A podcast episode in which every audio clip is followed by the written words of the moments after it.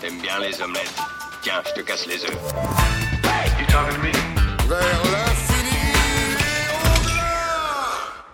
Bonsoir à tous, euh, bienvenue dans cette euh, nouvelle saison de- du podcast de Kifim. Euh, podcast qui est nommé donc euh, saison 2, épisode 1. On se débarrasse ainsi des petits soucis qu'on avait de nommage euh, suite à nos essais en saison 1. Donc euh, pour fêter cette saison 2, on a, euh, on a tout le monde, hein, tous les habitués autour de la table.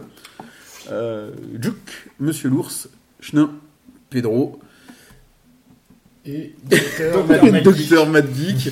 Ça, c'est parce que tu m'as oublié la dernière fois, et là, j'avais l'intention de me venger, tu vois. Et, et donc, moi-même, Atel Zeda.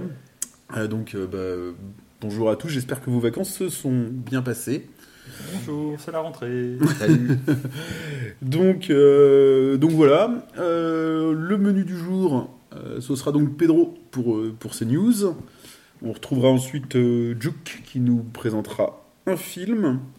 On retrouvera Pedro euh, pour une série, je crois qu'il aura à échanger avec Glenn. Docteur Magic. Ouais, docteur m'a dit. Pas les pseudos Ouais, mais cette vanne, il faut qu'on arrête de la faire dans tous les épisodes. Il est en top secret. Christophe, euh, Christophe euh, vous parlera jeux de société ensuite. Et puis, euh, et puis Monsieur l'ours nous parlera livre. Avant que je termine le tout par les nouveautés de Kifim, et j'ai des choses à dire aujourd'hui. Pedro, à toi de jouer. C'est parti. On commence avec une euh, petite news que je commencerai comme ça. Yippee pauvre con. Je suppose que ça non, vous pas un nouveau. Dayard.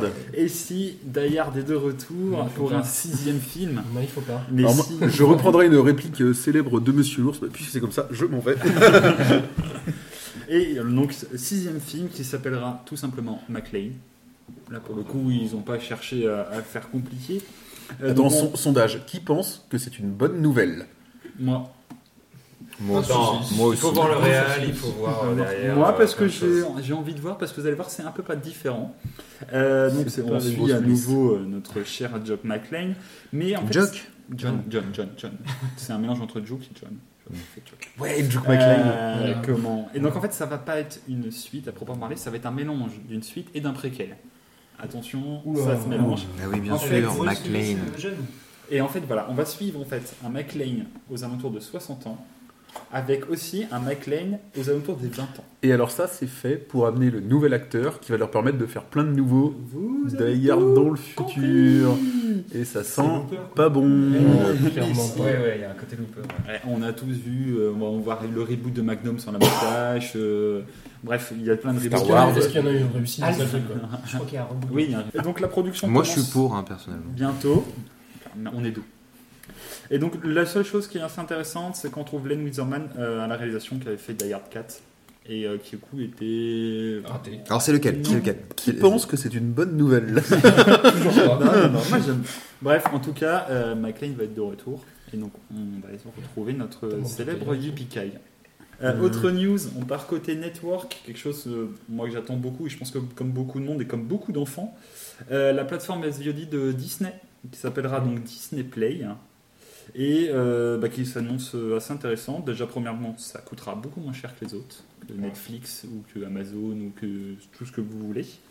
Euh, c'est la priorité absolue pour la firme aux grandes oreilles. Euh, ça sortira en 2019. Attends, la priorité absolue, c'est que ça coûte beaucoup moins cher ou c'est ce dont tu viens de parler? Non, là, c'est la priorité absolue pour Disney. Attends, la firme aux grandes oreilles. C'est Playboy. et, et, et attends, et le prix beaucoup moins cher, c'est combien? J'y viens. Ah. Laissez-moi euh, continuer. Non, non, attends, attends, on parie, on parie. Euh, chose super 84, intéressante, c'est que 84. dès ses débuts, on va dire dans la première année 2019, début 2020, on pourra compter sur pas mal de productions intéressantes, les séries Star Wars, les séries autour de High School Musical et la série autour de Monstres et compagnie. Il y a des choses intéressantes. Il y a un les y a truc, quand même, je trouve. euh, que Disney adore en ce moment, Sur le troisième autour point. de Ber- La Belle et le Clochard et Merlin l'Enchanteur notamment. Donc, on ne Ah, sait ouais. pas qui va interpréter les chiens dans euh, comment La Belle et le Clochard, mais j'attends de voir. Et alors des trucs qui font un peu plus peur, le, re- le reboot de Chérie, j'ai rétréci les gosses. Il fallait bien des reboots. Ou le reboot de Hanou 4. Mais plus. Oula, je- déjà je connais pas le, le- Ah truc de base, donc je suis pas Bon, sûr. euh, film euh, famille. Un ou euh, quatre, de c'est en, base. en un seul mot? Non, non. Et chose super intéressante, bien sûr, le catalogue qu'ils ont racheté de la 20th Century Fox. Donc il contient euh, des kilomètres et des kilomètres de films. La bonne nouvelle dans tout ça étant que tout ça, c'est euh, parce que ça va partir du catalogue de Netflix ou c'est parce que c'est déjà parti, donc vous Non, payez non, deux non, abonnements. non, il, y a, beau- il va y avoir beaucoup de nouveautés. Euh, L'annonce n'a pas été officielle euh, sur les prix, mais ça tous les mal. spécialistes hollywoodiens partent sur un prix plancher de 6 euros par mois. Donc on est vraiment sur un truc accessible. Encore une question 6 euros ou 6 dollars? Euh, Bon, de toute façon, ça reviendra. mais Ça sur- reviendra, ça mais reviendra même. 6 euros, mais de toute façon les prix sont souvent Ouais, les mêmes, ça. L'idée c'est de rentrer en concurrence directe avec Netflix. Euh, c'est un investissement super massif euh, pour Disney, euh, dans la mesure où par exemple la série de Star Wars de John Favreau est estimée à 100 millions de dollars pour 10 épisodes. Donc ils vont mettre, vraiment mettre beaucoup, beaucoup, beaucoup de sous dans Bah, façon, ils n'ont pas le droit à l'erreur. Voilà, exactement. Sachant qu'il leur faut au minimum 40 millions d'utilisateurs pour commencer à être rentable. C'est ce que je claque pour mes vacances. Donc c'est. Ah, toi aussi Il va falloir beaucoup de monde, mais bon, Disney, ils vont déjà attaquer toute la base des enfants, donc ça risque de monter rapidement. Euh, par contre, ils vont devoir faire aussi une chose, c'est que, comme tu le disais, toutes les productions Disney vont quitter Netflix, et donc ils vont perdre toute la rente que Netflix leur versait annuellement pour Mmh. pouvoir diffuser leurs films. C'est fait ça ou ça va être 2019. Il y a encore des Disney sur Netflix? Ouais, il y en a beaucoup qui arrivent au mois de septembre. On on n'a pas une estimation du nombre de, de, parce que, de productions que ça fait. Parce que tout, tout 20th Century Fox en moins euh, de Netflix, ça doit faire un bon gros paquet de films quand même. Je n'ai pas le chiffre, mais je pense qu'on peut, on n'est pas loin avec les Disney, on n'est pas loin de la centaine en tout, en comptant films et séries. Ouais. Euh, donc, La centaine euh, de productions, ça va encore.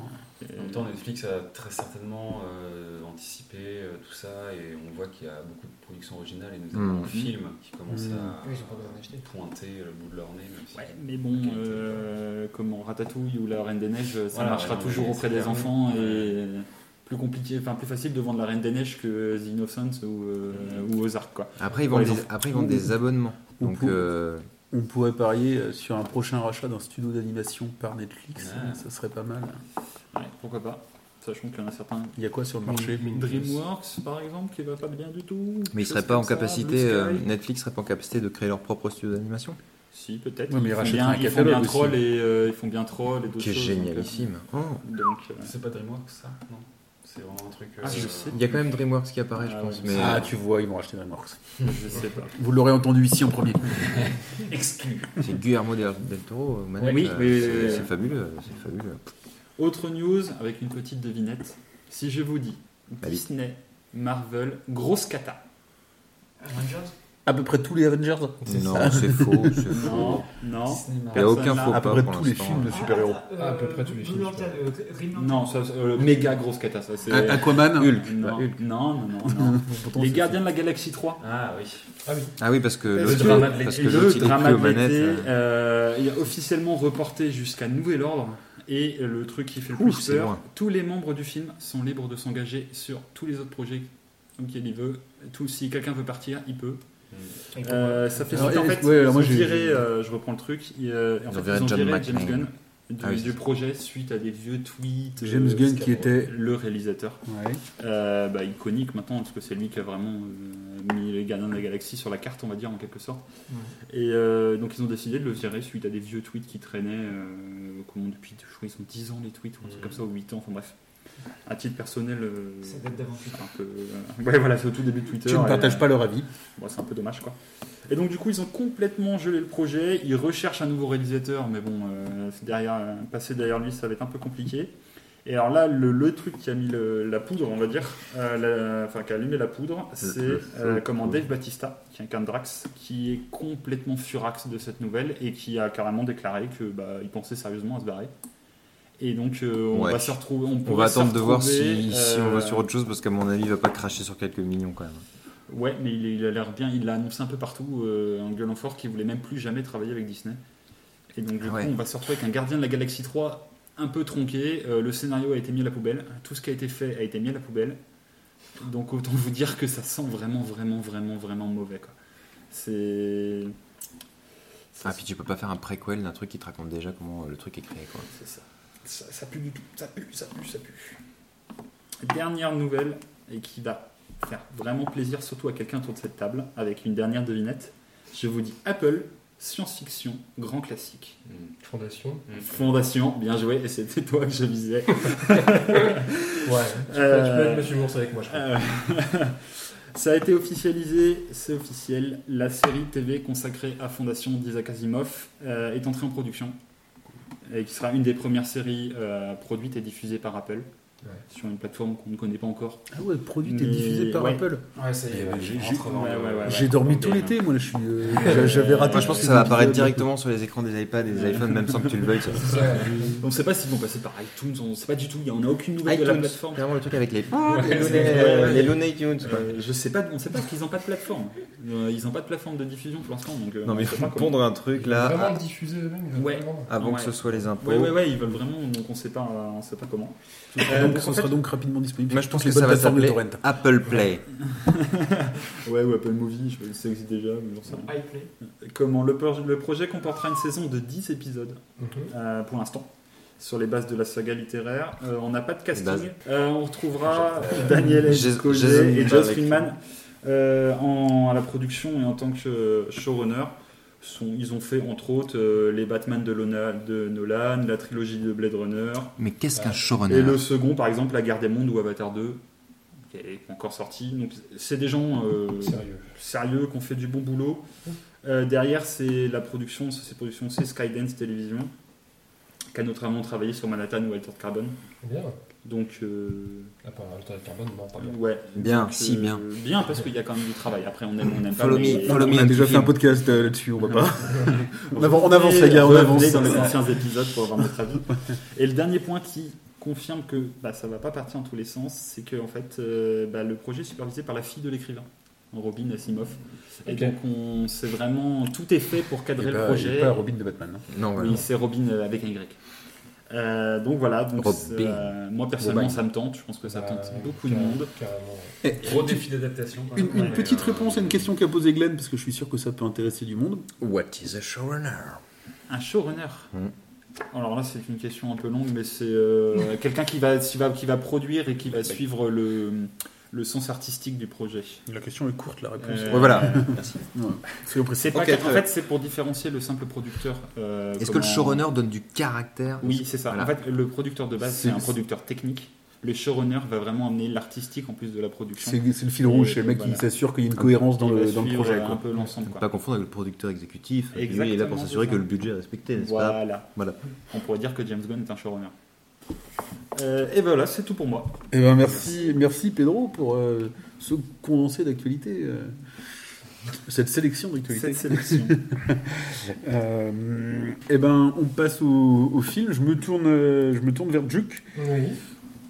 qui va nous parler d'un film qu'il n'a pas aimé ou qu'il a aimé. On va, on va le découvrir. Ah non, on va découvrir. je hein. vais dire que j'ai pas aimé. Il a pas Ah aimé. non, non, j'aime rien, de toute façon ça se sait. Alors je vais parler de jambon, c'est de la merde. Non, je vais parler de solo. Euh, je vais vous parler de solo que j'ai vu et que en fait euh, je vais pas descendre euh, tant que ça parce qu'il s'est déjà fait bien bien descendre dans la, dans la- dans la presse un peu partout, dans, tout sur internet partout. Euh, donc je vais commencer par, mes, par les points que j'ai pas trop aimés pour finir par les points que j'ai aimés. Euh, dans les points que j'ai pas aimé, c'est un truc qu'on retrouve, euh, que j'ai retrouvé d'ailleurs, c'est euh, le, fossoyeur de film qui m'a mis, le- qui m'a mis nez dessus au début. Je m'étais fait la réflexion sans trop y penser. Et finalement, en y réfléchissant et après l'avoir vu le dire, c'est vrai qu'il y a un problème dans, le début du film, c'est qu'il est très sombre. Pas sombre dans le, sens- dans le sens de l'histoire, il est sombre, vraiment, il n'y a pas d'éclairage. Il y a plein de scènes où on voit rien. Ça, j'aime pas ça.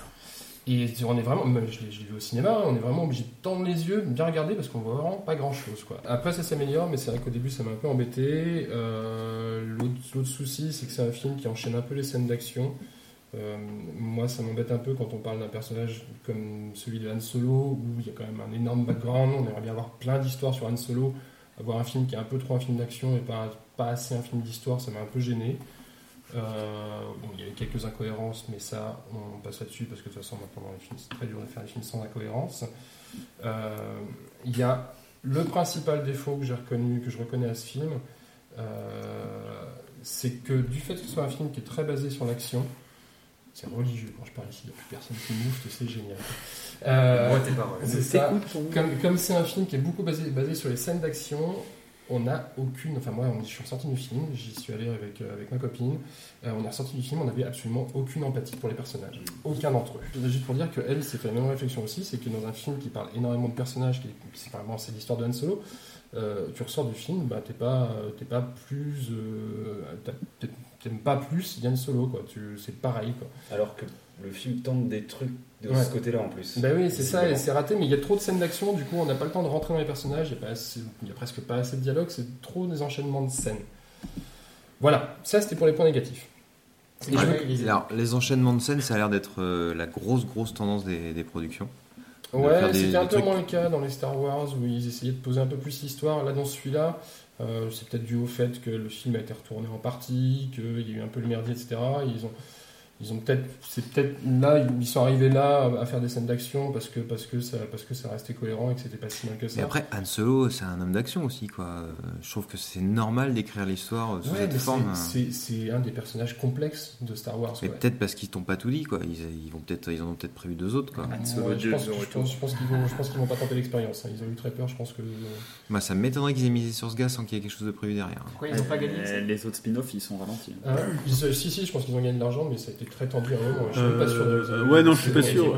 J'ai vu des trucs comme Ouais. quoi ça avait euh, enchaîné, entraîné euh, pas mal de conséquences en termes de suppression de diffusion Ouais, et tout comme ça. euh, c'est la première fois qu'ils se prennent une bonne grosse claque les dans la sont les- autres spin-offs sont ralentis derrière. hein. Ouais, je pense que ça refroidit un peu tout le monde, donc euh, non, non, je pense pas qu'il y en aura un deuxième. hein. Après un Star Wars un mois de mai, après avoir eu un Star Wars au mois de décembre, il y a ça, aussi. Euh, ouais. on Ouais. a bouffé dans toutes les pubs Renault. C'est sûr euh, qu'avant, compagnie. t'attendais 6 ans ou je sais pas combien pour en avoir un. Ouais. Non, pas que partout. ouais. Ensuite, donc, on passe au point positif parce que ouais. ce film n'est pas si mauvais que ça. Euh, la direction artistique est très bonne. Depuis que c'est passé chez Disney, tout le monde avait peur de ça. Moi, j'étais relativement confiant parce que Disney, c'est quand même des gens qui ont produit des très grands films Mm. artistiquement. Mm. Euh, la direction artistique, moi, je la trouve toujours très bonne depuis que c'est passé chez eux. Euh, Mm. Les décors sont géniaux. Il y a une vraie patte, il y a, un vrai, il y a une vraie prise de tête pour faire des vrais décors complets et pas juste de la 3D. Alors, en plus, je crois avec une volonté de mêler euh, prise de vue réelle et, Ouais, euh, et un. Et ça se voit, ça se voit carrément, tu vois que c'est- tu vois que c'est pas. C'est de plus en plus- en euh, dur à, à- à voir la 3D dans les films maintenant, mais tu vois quand même qu'il y a, il y a- y des objets, il y a de la déco, il y a des mecs qui sont fait chier à faire des décors. Il, y a- Ouais, ça c'est hommage, quoi. Ouais. Euh, il est dans la ligne droite des derniers Star Wars, il n'y a, pas de problème là-dessus sur, sur la direction artistique. Euh, on parle quand même du raid sur Kessel, donc c'est quand même Mmh, pas mal d'avoir le, le fin mot de l'histoire de, de cette marotte. Euh, et même dans les points positifs, moi je vais mettre l'acteur qui joue Han Solo.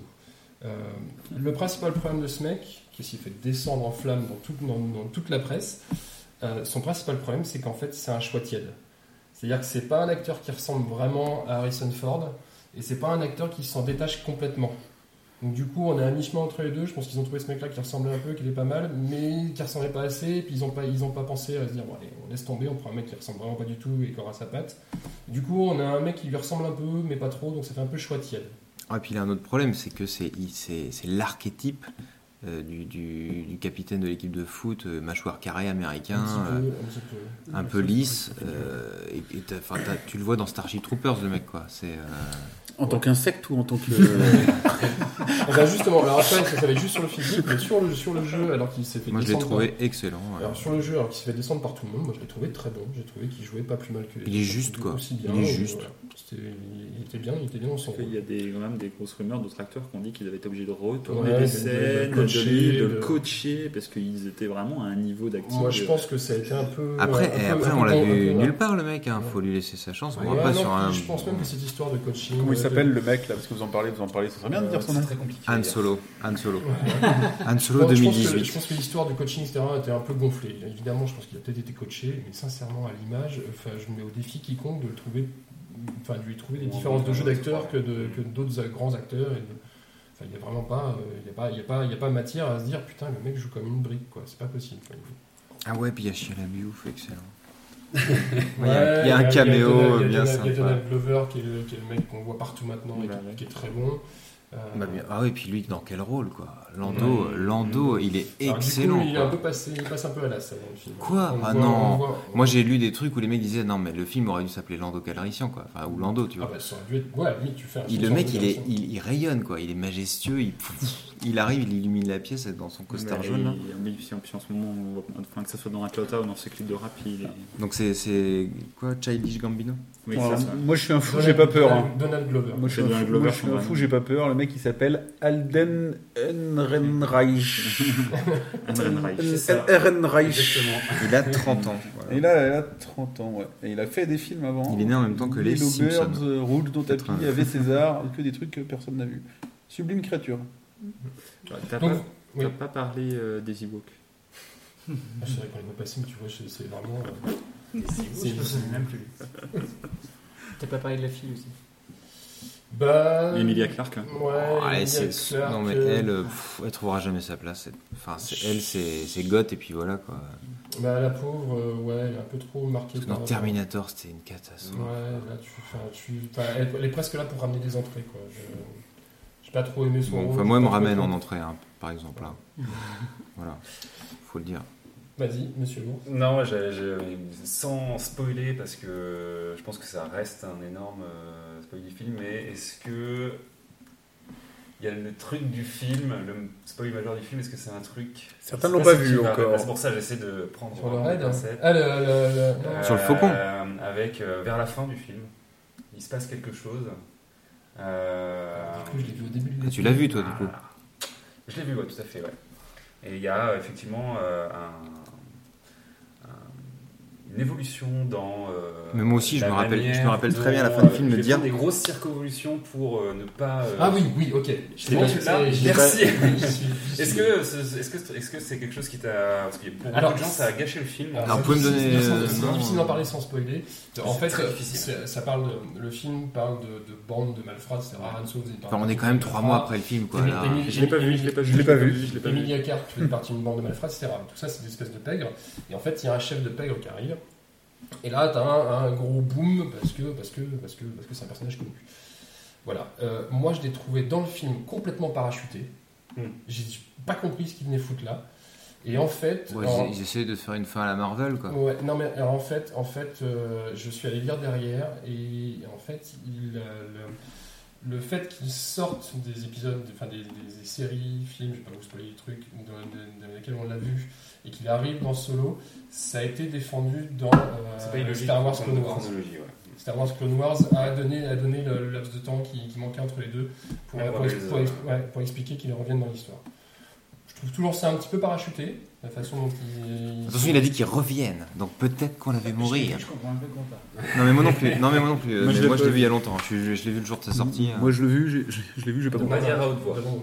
Ça ne concerne presque que les gens qui ont vu Clone Wars. Pour le coup, oui. Parce que pour les gens qui ont pas vu comme moi, j'avais pas, j'ai pas Moi j'ai vu tout Wars. Clone Wars, c'est génialissime et ça explique tout ça. Ouais, mais du coup, moi, j'avais pas vu Clone Wars, et là, pour le coup, quand j'ai vu le film, je l'ai trouvé extrêmement parachuté. Ah ouais, mais Ouais. Clone Wars, sans, ils expliquent ça, mais ils expliquent mille autres trucs. hein. Mm. C'est ouf. hein. Après, c'est le problème de l'univers Star Wars, c'est tellement riche, ça a été tellement développé Ouais. dans tous Mais les moi sens j'ai que- adoré cette série. Et d'ailleurs il y a une nouvelle saison qui arrive. Oui, Et excellent. une nouvelle série aussi.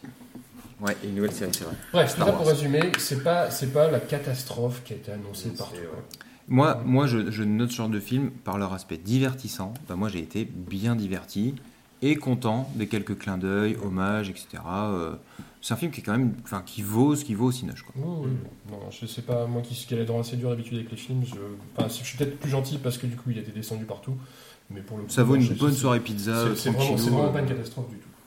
Moi, Guillaume, tu l'as vu Ouais, je l'ai vu. J'ai alors j'avais pas été un grand fan de Rogue One, qui était le précédent euh, un peu spin-off. Euh, j'ai trouvé que celui-ci était un peu dans le même esprit, c'est-à-dire euh, finalement ça a pas, enfin, c'est, ça se regarde bien comme tu. Il y a un peu de pop, quoi. Ouais, voilà. Et puis euh, étant fan de l'univers Star Wars dans le sens euh, vraiment tout ce qui a été développé autour des histoires, j'adore avoir des petits bouts comme ça. Mm. euh, Ouais, que ça révèle un peu de story. gauche, Quoi. euh, voilà, euh, des, des univers, des extraterrestres, des armes, des vaisseaux, des machins. Et chaque nouveau film nous apporte Hmm. un nouveau type de Stormtroopers. Ça, Ah, mais carrément. génial, quoi. Ah, c'est grave. Ils sont trop stylés. Ouais, c'est ça. Enfin, les mecs s'éclatent à faire ça. Là où j'ai trouvé le film peut-être un peu décevant par rapport à l'imaginaire Star Wars, c'est euh, un petit manque d'exotisme dans les décors. J'ai trouvé qu'ils étaient assez terre à terre. Mais en même temps, on est un peu dans le film de braquage, on est un peu dans le truc Ouais, ouais. on est près des personnages et tout ça, donc c'est assez logique. Il n'y a pas de grande, euh, hormis effectivement le Castle Run où voilà, par contre on est grave dedans, mais euh, il n'y a pas de panorama euh, époustouflant. On reste sur des choses, euh, voilà, du sable. Il y a pas de, il y a un exotisme qui m'a manqué que par contre dans Rogue One il y avait, je trouvais.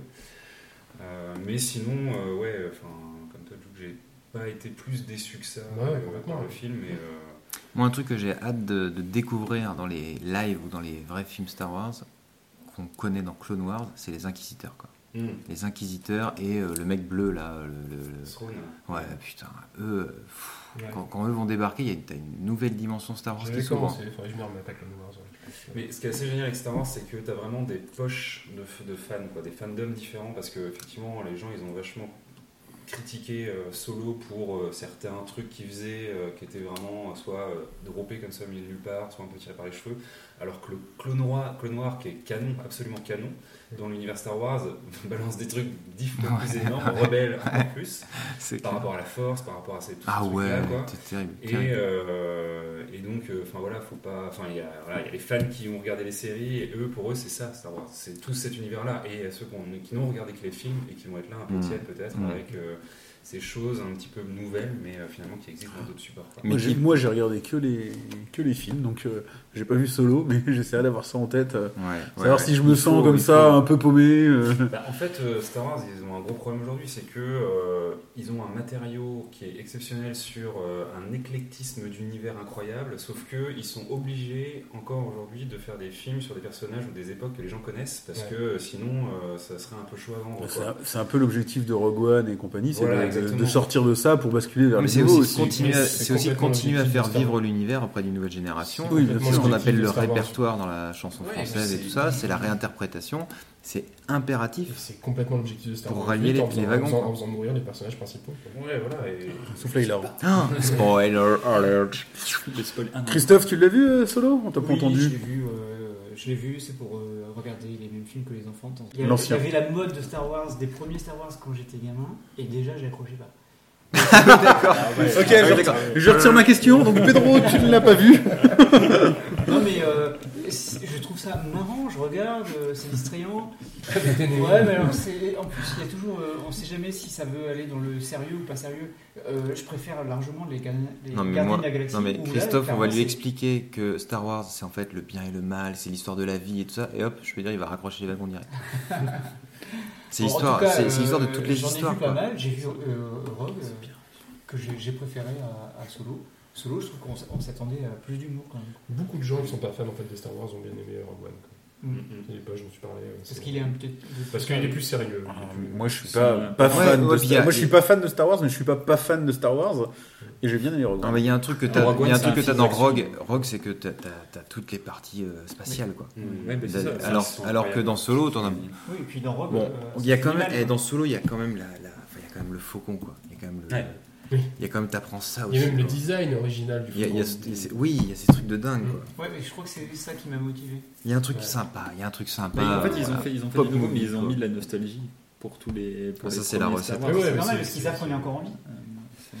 Ah bah oui. T'as reçu ta carte vermeille la semaine dernière, non Ok, on change un petit sujet, petit tour de table, voir s'il y avait d'autres films euh, qui vous ont. euh, dont vous voulez nous dire deux mots là que vous avez vu récemment et qui méritent euh, d'être évoqués.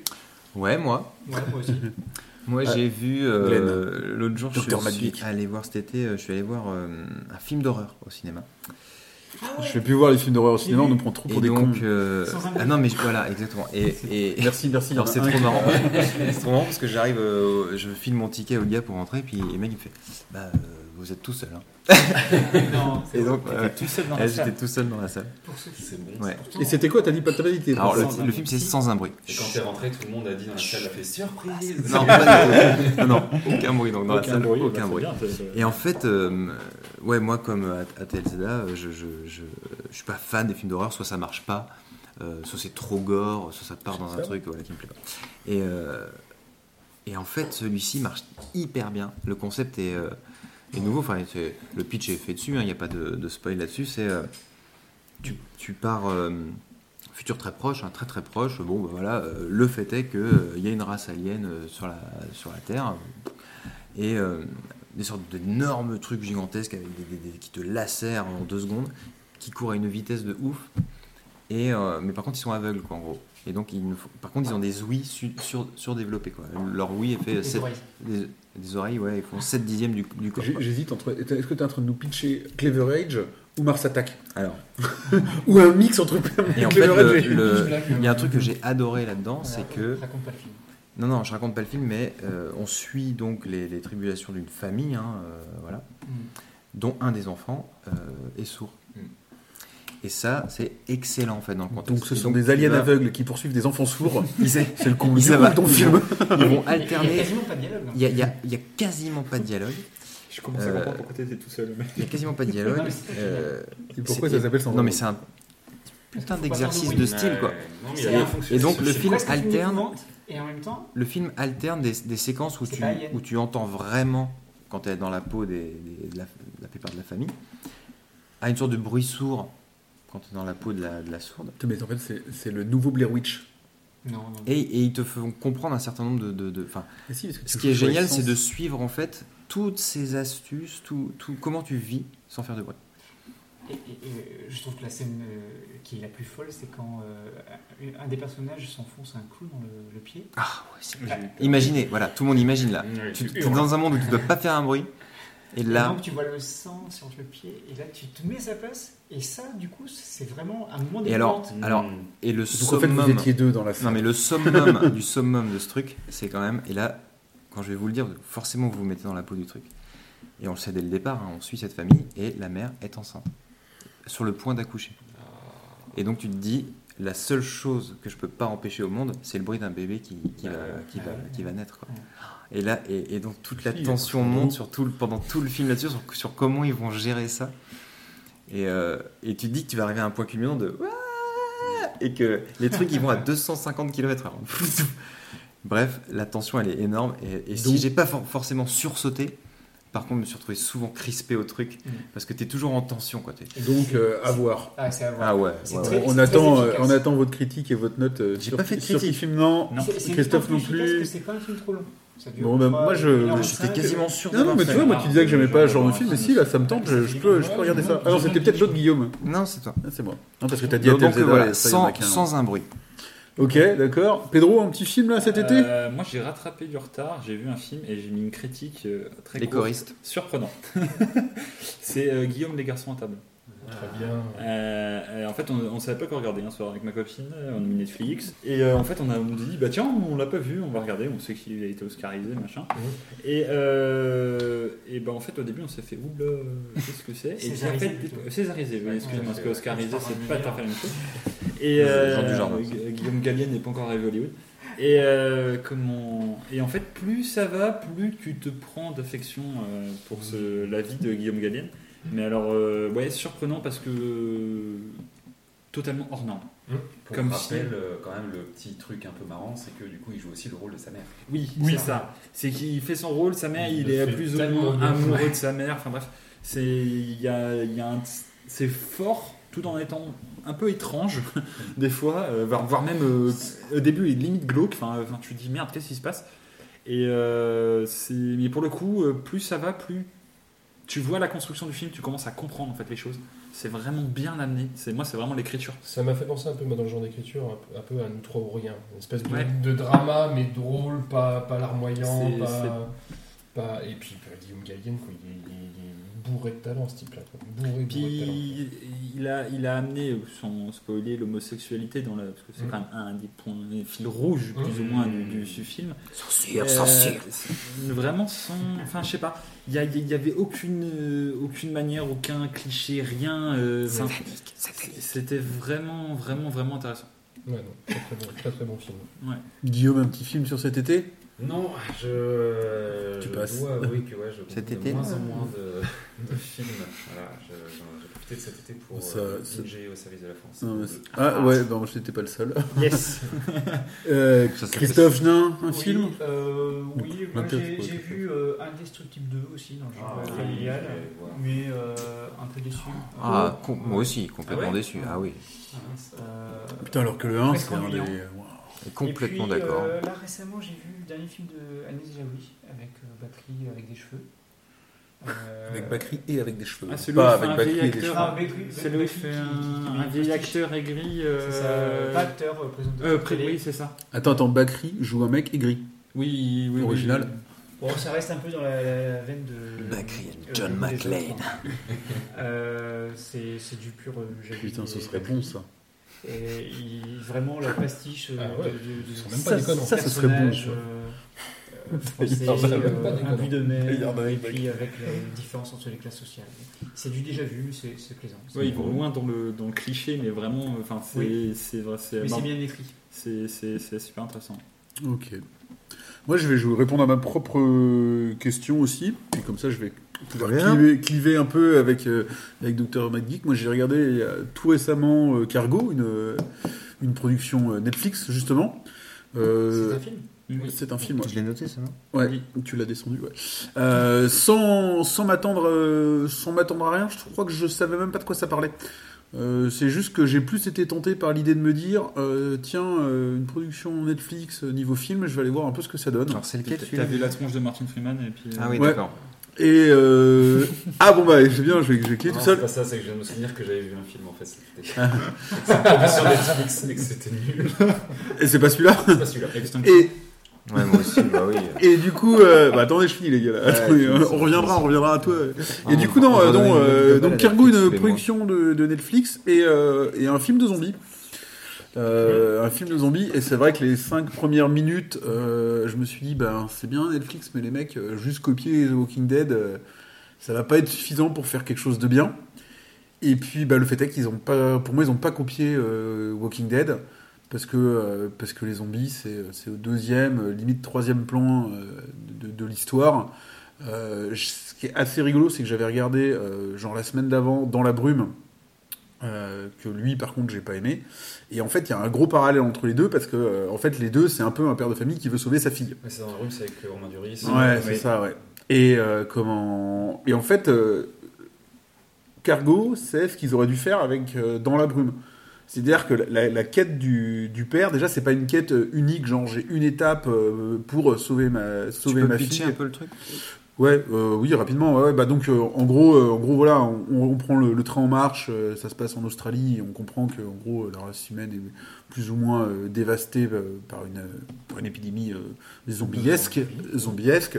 Et on suit une famille, donc un papa, une maman et et leur petite fille, euh, toute, toute jeune, elle doit avoir deux- deux- un an ou deux, la, la gamine, dans, dans dans leur quête de De survie. de Bah, survie. Un refuge, quoi. Très rapidement, hein, sans, sans spoiler, en fait, euh, bah, la maman euh, ne survivra pas. euh. Alors, ça, ça spoil un peu quand même. hein. Ah, c'est non, les 20 euh, premières minutes du film le le scénario, le scénario le dit. hein. Ouais, le scénario le dit. Et donc, en fait, ça devient euh, la quête du père pour, pour sauver sa fille. Sauf que ce, qui est, ce que donc j'ai vraiment trouvé intéressant et euh, en comparaison euh, à Dans la brume, c'est que c'est une vraie quête. C'est-à-dire qu'il va vers des solutions euh, qui, euh, qui s'avèrent mauvaises ou qui échouent ou euh, qui s'avèrent. euh, ouais, voilà. Et, et donc, il rebondit. Il rebondit vers une nouvelle chose. Donc, euh, d'autres personnages vont prendre de l'importance. Bon, bien entendu, il y, a- y des, y a des fils rouges, il y a des, des personnages qu'on va retrouver. Mais voilà, c'est construit. Et c'est ça qui fait que. euh, c'est ça qui fait qu'en fait, la- l'aspect euh, l'aspect zombie, pour moi, passe euh, au second. Je veux dire, Ça pourrait être presque une maladie quelconque ou n'importe quoi. C'est pas très grave. Il n'y a pas plein de scènes avec des zombies qui vont comme ça. Donc, donc voilà, c'était plutôt une bonne surprise. Euh, c'est euh, c'est sûrement pas une, une œuvre d'art, hein. mais euh, mais comment euh, mais c'est bien. euh, Non, non, vraiment c'est bien, ça se laisse regarder. Je pense, je trouve que c'est sans prétention. Ça n'a sûrement pas un budget qui, qui casse des baraques et tout, parce que le décor c'est euh, voilà, c'est dans la, la, la Dans le bush. euh, dans le bush australien. euh, le nombre d'acteurs est relativement euh, limité. Moi je lui ai mis 7, il a une note moyenne de 5, hein, ce qui veut dire que. Ah non, t'avais mis 5, Ben. Allez-y euh, pour Cargo. Moi je trouve que ça, ça, vaut, le- ça vaut le détour. Guillaume, t'as regardé quelque chose non, cet été effectivement, Je me suis souvenu. Alors, comme quoi, Trois je l'avais vraiment euh, ex- enfin, exclu totalement de mes souvenirs. Qui en veut Puisque euh, j'ai vu euh, Extinction sur Netflix, qui est une production euh, du coup Netflix. Et mais c'est une catastrophe ce film, c'est incroyable comme c'est nul. Le pitch, Alors le pitch c'est euh, maintenant on a l'impression qu'on pitch tous les films c'est la même chose quoi. Dans un futur plus ou moins proche, euh, un homme euh, qui euh, est plus ou moins une espèce d'ouvrier un Ah. petit peu qualifié, voilà, cool, quand même. va travailler, enfin, il a une routine comme ça, il est vraiment un mec normal, on va dire. Mais sa, sa nana l'emmerde un peu parce qu'il s'avère qu'il a des gros cauchemars la nuit, il se réveille en sueur parce qu'il voit des trucs bizarres. Il s'avère que très rapidement, parce que la bande-annonce montrera, il y a une invasion. Euh. Extraterrestre. voilà, on va dire ça. Euh, C'est original. à partir, voilà, et donc de là s'ensuit euh, tout ce qu'on peut imaginer de péripéties euh, face Mm. à une invasion. On se planque, on ramène ses siens, on prend des armes, euh, ah, l'extra- la technologie extraterrestre, je comprends rien, tout ça. Euh, avec euh, une construction de l'histoire euh, qui est, euh, au bout d'un moment, un petit peu originale quand même. Ouais. Euh, Carrément. Voilà. Mais l'acteur principal, ah mon dieu, il joue tellement mal. Ah, C'est l'acteur qui joue dans Ant-Man. C'est l'acteur Michael qui joue, Pena. Mais pourtant, j'aime Ma- bien cet acteur. Michael Peña. Les Il a, il a un, un jeu plutôt drôle. Ouais, taciturne, C'est le Mexicain, ça. Il doit avoir un one, mo- un one man show lui. Mais là, ce mec-là joue le rôle d'un père de famille un peu héros sur les bords. Mais le mec a Contre-emploi. une expression de visage, genre t'as l'impression que le mec il, Il est vient de se réveiller ouais, en permanence. ouais, il vient de se Il réveiller. est et- apathique, c'est il cherche à comprendre un truc en plus. Et alors en fait, ce qui est terrible en plus, c'est que le pitch c'est copié sur un autre film qui est vraiment un bon film. C'est euh, Tech Shelter avec un type qui pareil qui fait des cauchemars. Ouais, mais non, Ah. parce que justement là il y a un twist. Excellent Tech Shelter. Là il y a un twist. Oui. Dans Extinction, il y a vraiment un twist qui, qui finalement, un peu, non mais qui finalement, ce twist là aurait dû être un point de départ Ouais. qui aurait fait un excellent film s'il ouais, avait ouais, été ouais. bien choronné. Et, et, Non, et là, c'est- dirait ça, un premier épisode de série presque. ouais. Ah oui, c'est du niveau d'un premier épisode de, de série, ouais. Et Ouais. euh, ouais, Non, même les effets spéciaux, les décors, c'est Mais il y a- mais il y a un vrai truc sur la- voilà, Euh, Il y a un vrai truc que. euh, Enfin voilà, si vous, par exemple, si je sais pas si vous vous renseignez sur le transhumanisme, c'est un, mé- Oui, oui. c'est un truc que vous pouvez regarder quoi. Mais il y a un truc, il y a un côté très euh, Black Mirror, un peu, dans l'esprit. Ouais, ah bah carrément. bien sûr. Mais en nu. Non, Mais, non, euh, il y a quelque chose de bon là-dedans, mais, mais c'est mal orchestré quoi. Ouais. C'est mal orchestré, c'est mal joué, c'est. Alors, par contre, aussi, c'est un super mauvais choix de titre de, de, titre de film, hein, parce que des extinctions, il y en a trois depuis 2015. hein. Ouais. Donc, euh, tu... j'ai voulu chercher sur Ça laisse film euh, de ce pendant qui que nous vous en parliez. Extinction en 2015, en 2017 et en 2018. dis, ouais, c'est bien, les gars. Ouais, Annihilation. qui était autrement. euh, mais- Pas- Dissolution. On... on passe aux séries? Parce que là, tout le monde s'alarme euh, du, du temps qui passe. Pas du tout. Bah oui, on parle, on parle. Pedro, tu reprends la main? Eh ben, c'est Glenn qui va d'abord prendre la main. Docteur Mad Geek, excusez-moi, son euh, l'agent secret. Euh, comment on le fait ensemble, mais c'est C'est mignon. Voilà, on va vous euh, parler de. Désenchanté. Voilà. Désenchantement. Voilà, tout Donc, le monde. tout la le monde, princesse euh, est à gauche, je suis l'elfe.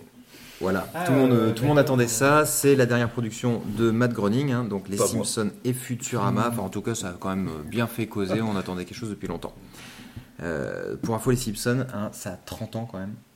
1989. Et, et on en avait parlé de Euh, Désenchanté, hein, on avait dit qu'il Oui, était attendu. Voilà, et on avait dit qu'il était attendu, ouais. dit que les Simpsons, ça avait 30 ans. Et donc, euh, euh, on, news, garde les scénaristes, on garde les réalisateurs, les producteurs, les animateurs et même les doubleurs. Donc il y a, il y a un vrai, euh, une vraie continuité pour les gens qui, qui suivaient les Simpsons.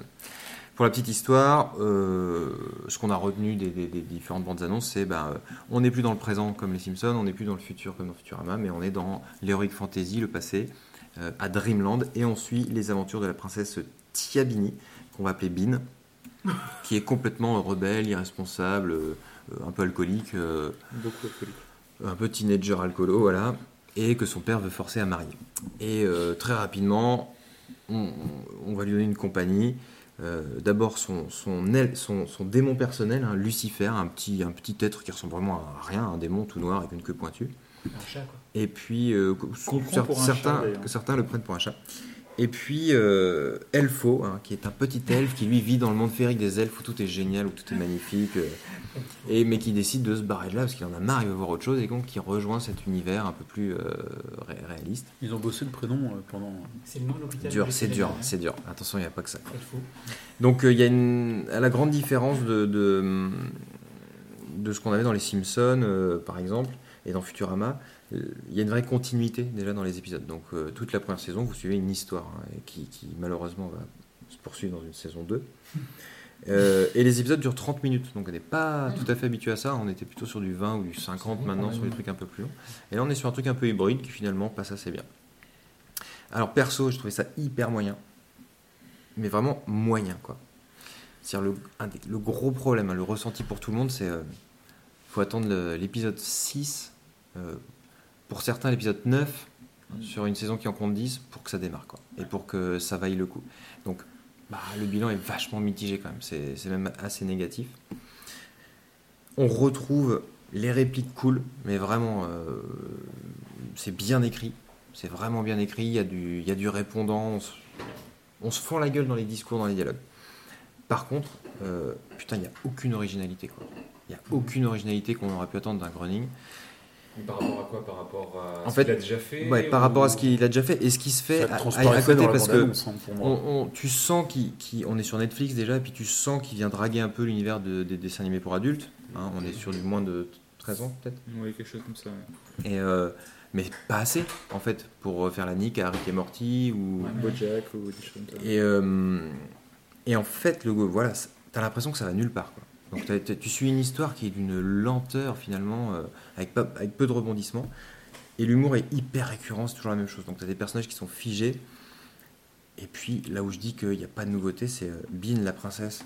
Bah, c'est Lila de Futurama quoi. C'est une fille euh, euh, un peu à part, tu vois, l'unité mutante, elle, elle est princesse dans un monde de machin bidule, un peu rebelle, toutes les deux. Lucie, le petit démon, lui, c'est Bender. Lui, il est là pour euh, t'envoyer sur le côté obscur de la force, mais toujours euh, un peu alcoolo aussi, un peu machin. Mais en fait, au fond, il aime comme ses amis, il fera toujours les bons choix euh, quand même, même si voilà, pour ça. Et Elfo, ben, c'est Fry, quoi. C'est Fry, euh, personnage un peu neutre, un peu, euh, un peu bébête euh, sur le monde, et euh, qui finalement est parti de son monde, qui vit loin de son monde, quoi. Dans- c'est la même chose, quoi. À ce niveau-là, c'est c'est une tristesse, je trouve. Et puis la direction artistique, je la trouve grotesque. Ça manque de punch. Ils auraient pu travailler un univers avec des couleurs, des trucs. Je veux dire, dans Futurama, t'as une teinte, t'as une tonalité. Dans les Simpsons, bon, on les connaît par cœur avec leur couleur, machin. Là, il y a rien. C'est neutre. Ça pourrait être n'importe quel dessin animé. Ça avait l'air quand même un peu plus dessiné, visiblement dessiné. Alors, euh, Et ça, ça m'a complètement dérangé. T'es là sur un univers dessiné où tu finis par accepter l'animation parce que c'est celle que tu connais des Simpsons et compagnie. Et puis d'un coup, paf, gros plan 3D à la, euh, ok. Euh, tu sais, à la, les nouveaux dessins animés, la machin, mais plus avec incrustation de la 2D, bidule, bon, sans aucun intérêt. Tout ça pour voir le château une fois et tourner autour. Je- J'ai pas compris le principe, quoi. Niveau DA, hyper déçu, quoi. Pedro, Alors moi je vais rebondir, dire que la déception je la partage, euh, mais un peu plus mitigée. Euh, je suis complètement d'accord, faut- euh, la première partie, la, la première moitié de la, de la saison, elle sert à rien, si ce n'est planter le décor. Mais c'est long, 5 fois 30 minutes pour planter un décor, c'est Mhm. très long. Et en fait, en fait c'est, je sais pas euh, s'ils l'ont fait d'un coup ou s'ils l'ont fait pas par petit bout, mais en fait tout début, ils plantent l'histoire, il y a une sorte de mini intrigue qui se Mhm. bon, il faut la marier, en gros c'est ça le speech. c'est un gros problème, les intrigues. Ça a aucun intérêt. Clairement, ça a aucun intérêt. Euh, Enfin, c'est rigolo, mais ça. Et c'est qu'après où en fait on se rend compte, on apprend qu'il y a une autre histoire derrière.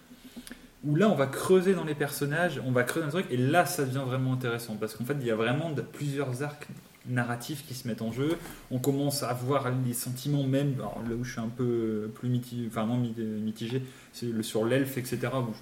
Je, trouve qu'il y a quand même des choses super intéressantes. et les personnages sont un peu fouillés et différents. Mais sinon, euh, ouais, clairement sur ma fin. Euh, moi, je l'ai binge watché en deux jours. Il y a un énorme Euh, cliffhanger à ah la oui, fin de la première saison. Euh, mais c'est triste, quoi. T'as l'impression qu'ils ont compris qu'ils s'étaient complètement Ouais. foirés sur la première et qu'il fallait Ah faire un truc de ouf. C'est un peu le one million dollar shot, tu vois, des, des séries de fin de, de mi-saison Ouais, et de, fin de saison. Mais ça arrive beaucoup trop tard. Ça, Est-ce que ça vaut de regarder 6-7 épisodes de 30 minutes avant? Je suis pas sûr. Et du coup, pour vous, alors c'est quoi? C'est un raté ou c'est que Groening n'est pas fait pour les séries fil rouge euh, Moi, je pense que euh, ils se cherchent un peu ouais. et que clairement les deux derniers épisodes plus l'épisode d'Ansel et Gretel, Ouais. euh, qui est le 5 ou le 6, c'est quand même euh, des, petits chefs-d'œuvre euh, bien cool où tu te fends la poire. Et donc, s'ils se trouvent là, la saison 2 peut être excellente. Voilà. Ouais. Mais là, la première, bah, dans dans l'univers des séries du actuelles, proto, dans l'univers des séries actuelles avec euh, avec l'offre qu'il y a, le choix qu'il y a. euh, Bah, dire euh, dire faut se taper une saison pour aller découvrir la Bah, deuxième parce que ça risque de cartonner. est-ce qu'il y a quelque chose de mieux à regarder avant on- on l'a déjà dit hein, sur certaines vrai. séries. En général, euh, ça donne plutôt ouais. Enfin bon, euh, voilà quoi. Moi, je pense qu'il y a d'autres trucs à voir avant ça. Ce qui me fait très peur, c'est que la saison 2 est déjà produite. Elle a été produite en même temps. Ouais, Donc, mais ils ont euh, quand même fait les trucs à peu près dans l'ordre, j'imagine. Oui, non, mais c'est si que si, c'est que les, les retours, ils les avaient pas quand ils l'ont déjà produite. Donc la saison 2 va être Ouais. telle qu'elle est déjà faite. Donc euh. Bah, si- soit elle est bonne et on aura une excellente troisième, soit elle est foirée fin. et il n'y aura pas de troisième. Mais un truc que je trouve gênant avec Netflix, c'est que dès qu'ils sortent une nouvelle série, quelle qu'elle soit, ils la mettent dans les, les succès. Ils, le mettent comme si c'était un gros succès de Netflix. Ah bah, Et c'est le point GAFA, attention. Quoi. c'est- Et en plus, ils ont enlevé les critiques. Donc c'est bien Oui. pour euh, qui filme, mais ils ont enlevé les, Oui, les sur. Netflix, mais euh, je sais plus, j'ai lu un article assez fouillé là-dessus. euh, ils l'ont enlevé parce que franchement, euh, si je dis un chiffre comme ça, mais ça devait être 3% des utilisateurs Netflix qui mettaient une critique hein, ou qui notaient. Donc euh, Oui. ça avait aucun intérêt pour eux. quoi. Ouais. C'est limite le mec a fait Attends, il faut que je Ah, mette mais du enfin, code. en- Personne Ah. C'est. enfin, moi, je l'ai regardé. c'est- C'était vraiment. Non, ouais, euh, désenchanté. hein. Hum, Voilà. C'est- ça serait le, le- le nom de la critique. porte bien son nom. Ouais, euh, désenchanté. Après, euh, par contre, sur la DA, euh, moi j'ai bien aimé. Ouais, mais toi, t'es un enfant. C'est peut-être mon côté euh, ultra optimiste, toujours content, j'en sais rien, euh, quand je regarde des séries, mais euh, ouais, non, j'ai bien aimé. Bon. Il a une note déjà sur qui filme Euh, il a 7, je crois. J'ai mis 7. moi. Mais je crois qu'il il nous manque, euh, il nous manque peut-être ton intervention aussi. Euh, désenchanté. Il n'y a que moi. Ah ouais. Ouais, il n'y a que, que Pedro. Pas de commentaire non plus Euh, Pedro. Si, si, Pedro. Donc voilà, si vous l'avez vu, euh, lâchez-vous. Pour l'instant, la, C'est la, parti, la fiche n'est pas Et en fait, bah ouais, je rebondis sur un truc qui est, qui est sorti très récemment sur Netflix, c'est ça qui est super bizarre, mais qui est pas, ils ont dû acheter les droits et pas deux, c'est Paradise PD par exemple, qui est de l'animation, alors là vraiment pour adultes. Euh, c'est un flic complètement, euh, Ah oui, j'ai complètement euh, bourré alcoolique. C'est euh, alors c'est là, si on est dans le punchy 2018 dans tous les sens. Et ben, a priori, en termes d'audience, on est bien mieux, et en termes de critique, on est bien mieux que Désenchanté. Et Bah ouais, parce qu'il y, a un- parce que il y a un public. Alors que Bah pour ouais. Désenchanté, ils sont à côté d'un public. Ils sont, ils ont le cul entre deux chaises en fait. quoi. Petit tour de table série sur euh, si vous avez euh, cet été ou cet été ou si vous avez un petit truc là dont vous pouvez parler en ce moment. Ah toi tu viens de parler de désenchanté, attends. tu repasses à la fin du tour de table. Christophe, Euh, oui, oui, oui, oui, oui. Qu'est-ce que j'ai regardé? J'ai commencé euh, Les Innocents. euh, Les qui- Innocents. qui- Les Innocents, qui vient de, se- de- de commencer sur Netflix. J'ai vu que deux épisodes. Toi, t'as tout vu, je crois? Non, je- il m'en manque deux. Je suis aussi Ça manque deux. Bon, ça a du mal à démarrer. Quoi. Euh, clairement, euh, ils annoncent ça comme du fantastique, c'est un teen movie. C'est-à-dire que, en fait, ouais, on, s'attendait j'ai à un aussi. truc. C'est- euh, C'est un mélange entre tout ce La qui nana qui change. euh. Ouais, d'accord. Spoiler alert. Non, mais c'est dans métamorphe. Et puis j'ai essayé un truc comique, euh, une comédie euh, en série Netflix, euh, The Good Place. Ah, je viens de commencer. Ah ouais. ouais. C'est les mêmes qui font euh, Brooklyn Nine-Nine. Mm. Ça se regarde bien. Moi j'ai bien aimé. Ah ouais, cool. faut s'accrocher. Il C'est faut rigolo. s'accrocher. Ouais, faut s'accrocher, j'imagine. Très très bien. Je- je- ouais, mais en fait, Cool. Faut, faut se faire au décor parce que le décor est tellement faux, enfin c'est volontaire. hein. ouais. C'est Mais ça- volontaire. Brooklyn. Mais ça commence bien. Ah, Brooklyn Nine-Nine, c'est je énorme. trouve que ça s'essouffle. Et après, j'ai l'impression que ça va revenir. Et c'est le même je humour que Brooklyn Nine-Nine, parce que Brooklyn Nine-Nine, moi j'ai adoré les premiers épisodes, mais c'était tellement répétitif, répétitif Ah ouais, comme humour que j'ai fini par c'est moins- gamin. C'est c'est plus. euh, C'est moins gamin. Moi je, moi je suis fan de Brooklyn Nine-Nine. ça- euh, Non, mais c'est- Brooklyn Nine-Nine, ça fait un peu. c'est- euh, juste en dessous Scrubs, tu vois. Scrubs, Brooklyn Ouais, Nine-Nine. Moi j'ai juste fait une overdose de Brooklyn Nine, parce que c'était vraiment trop répétitif. Ah, The. Good Place, ce qui est pas mal, c'est qu'en fait, ils ont parti d'abord sur une série un peu comique, et en fait, ils ont mis un mec qui a écrit derrière au bout d'un moment, et euh, il y, a- il y a une vraie histoire qui se met en place. Donc, euh, c'est vraiment intéressant. Mais par contre, comme euh, d'autres séries, faut passer euh, la première moitié de première Moi je suis au troisième là, et pour l'instant je vais continuer. Ouais, je trouve que le premier épisode est quand même génial. quoi. Non, non, mais c'est pas mal. Et l'idée est pas Ça mal, donne le envie. speech est bien. Un peu. Contrairement à Brooklyn Nine-Nine qui n'a pas de speech. hein, donc, euh, Et puis, euh, j'ai pas. Le pitch, pas pitch. commencé, mais il y a Comme la saison- de Dark. Ouais, mais euh, euh, Dr. Mad Geek va nous en parler euh, après, je suis sûr. Donc euh, je finis le tour de table. Saison 2 de Ozark. Monsieur Ours. Euh, non, moi je l'ai dit tout à l'heure, au service de la France saison 2, que j'ai bien aimé, euh, Je trouve pas même si un peu plus décousu que la une peut-être. Euh, et si on reste dans l'animation, euh, que j'ai pas regardé mais que j'ai un peu placé parce que c'est une excellente série d'animation, je trouve, c'est. euh, Tu l'as pas regardé, mais tu penses que c'est une. Si je l'ai regardé, je l'ai regardé, mais ça fait longtemps. Mais euh, du coup, on peut la trouver facilement aujourd'hui. C'est du coup euh, le dernier maître de l'air et sa suite Cora, euh, qui sont, moi, j'avais trouvé des séries assez géniales. Surtout Cora. Et ça date de quand Voilà, je viens de faire. Années 60. Un bidou. Non, mais. euh, là, J'ai Avatar, le dernier maître de Cora, l'air. euh, Cora l'exploratrice. c'est ça. Oh bah, C'est ça, c'est euh, Avatar, le maître Ouais, de tout l'air. à fait, ouais. Euh, Ouais, c'est ça. 2005. euh, c'est une vieille série, mais on peut les trouver. Enfin, en fait, elles sont dispo justement sur Netflix. Donc moi j'avais bien aimé euh, Olivier Tom. non, ouais. C'est ça. Non, mais Netflix permet aussi justement de récupérer facilement des séries Ouais, comme ouais, ça, d'animation qui sont quand même de qualité. Et, euh, Et euh, voilà, si vous êtes un peu curieux de ces séries qui sont des séries pas forcément pour adultes, mais qui abordent vachement de thèmes, euh, pas justement trop, enfin, qui infantilisent pas trop euh, le, le public, ça reste. euh, Très tristement adapté par un Night Oui, bah, voilà, dans, un, dans une catastrophe Un hein, film qui a cinématographique. annoncé- Qui a, voilà, qui a annoncé la chute du bonhomme avant. euh, Ah, tu nous as switché. Duke. Euh, moi j'ai regardé cet été. Moi, je les euh, réveille quand je les appelle. J'ai regardé cet été la première saison de Genius, qui est une série qui, par saison, en fait, parle d'un génie de l'humanité. Donc la première saison, c'était Einstein. La deuxième saison que j'ai pas vue, c'est Picasso. Et je l'ai mise à, à voir à cause de toi. Et, euh, et depuis euh, que les épisodes sont dispo, je me dis pourquoi j'ai ça dans mes épisodes? Ça me, ça me tente pas du tout. Et ben après, il faut aimer le personnage. Moi, j'avais envie d'en savoir plus sur Einstein. Le- la, la série est très bien faite, vraiment. C'est super bien réalisé. Euh, non, elle est bien cette série. Les, les- les- les deux bémols que j'ai, c'est sur deux personnages, sur le traitement qu'ils font de, de Fritz Haber et de Heisenberg. Ils en font des personnages relativement gentils, alors que dans la réalité, Fritz Haber et Heisenberg. Enfin, Fritz Haber un- le, le mec qui fait de la drogue dans. Eh ben oui, mais ça vient, d'a- ça vient d'après. Heisenberg, le réalisateur euh, russe? Mm, non. Heisenberg, celui qui a failli faire la bombe, la bombe nucléaire pour les nazis pendant la Deuxième Guerre mondiale. Failli Ah bah oui, hein. Ça change tout. Eh, Non, hein, Comme a- disait Coluche, bon, Hitler, on l'a surtout, on l'a surtout connu pendant la guerre. Hein. Non, mais voilà le débat. En fait, le débat, le débat par exemple sur Heisenberg, c'est que C'est une que pendant la deuxième, Guerre- deuxième guerre mondiale, en fait, il n'a pas eu les moyens de le faire, il n'a pas réussi. Dans la série, il y a un espèce de débat chez les historiens pour savoir s'il a empêché les nazis d'avoir la bombe, ce qui a priori est complètement faux. Il a juste pas réussi à le faire. Quoi. Dans la série, dans la série, dans la série, ils prennent le parti de dire qu'il l'a plus ou moins empêché. Fritz Et là, je me suis opposé. non, non. Fritz, Fritz Haber, c'est le mec qui a sauvé l'humanité en permettant de, de faire de- des engrais. Il a sauvé l'humanité. Et des bombes. Non, il a fait des gaz de combat après.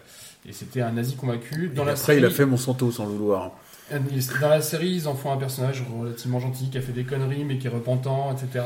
Alors que Fritz Haber était un Donc- nazi convaincu et un enculé de première. Le mec, dans sa vie, d'abord, il a sauvé l'humanité et après, Oui. il l'a détruit deux fois. Oui. ok, d'accord. Ah, Et ah oui, euh, il y a une question de Christophe. Il y a une question Christophe intéressante. C'est euh, Ah oui. c'est du documentaire, du docu-fiction, de la fiction? C'est de la fiction. C'est tourné comme une fiction, après ça se veut réaliste sur les faits. D'accord, ok. Moi, je suis un peu. euh, je parlerai d'une série. Alors, euh, pas un peu dans le même genre, mais enfin, il y a des points communs. Là, j'ai, euh, je viens de, de terminer euh, Apocalypse Staline.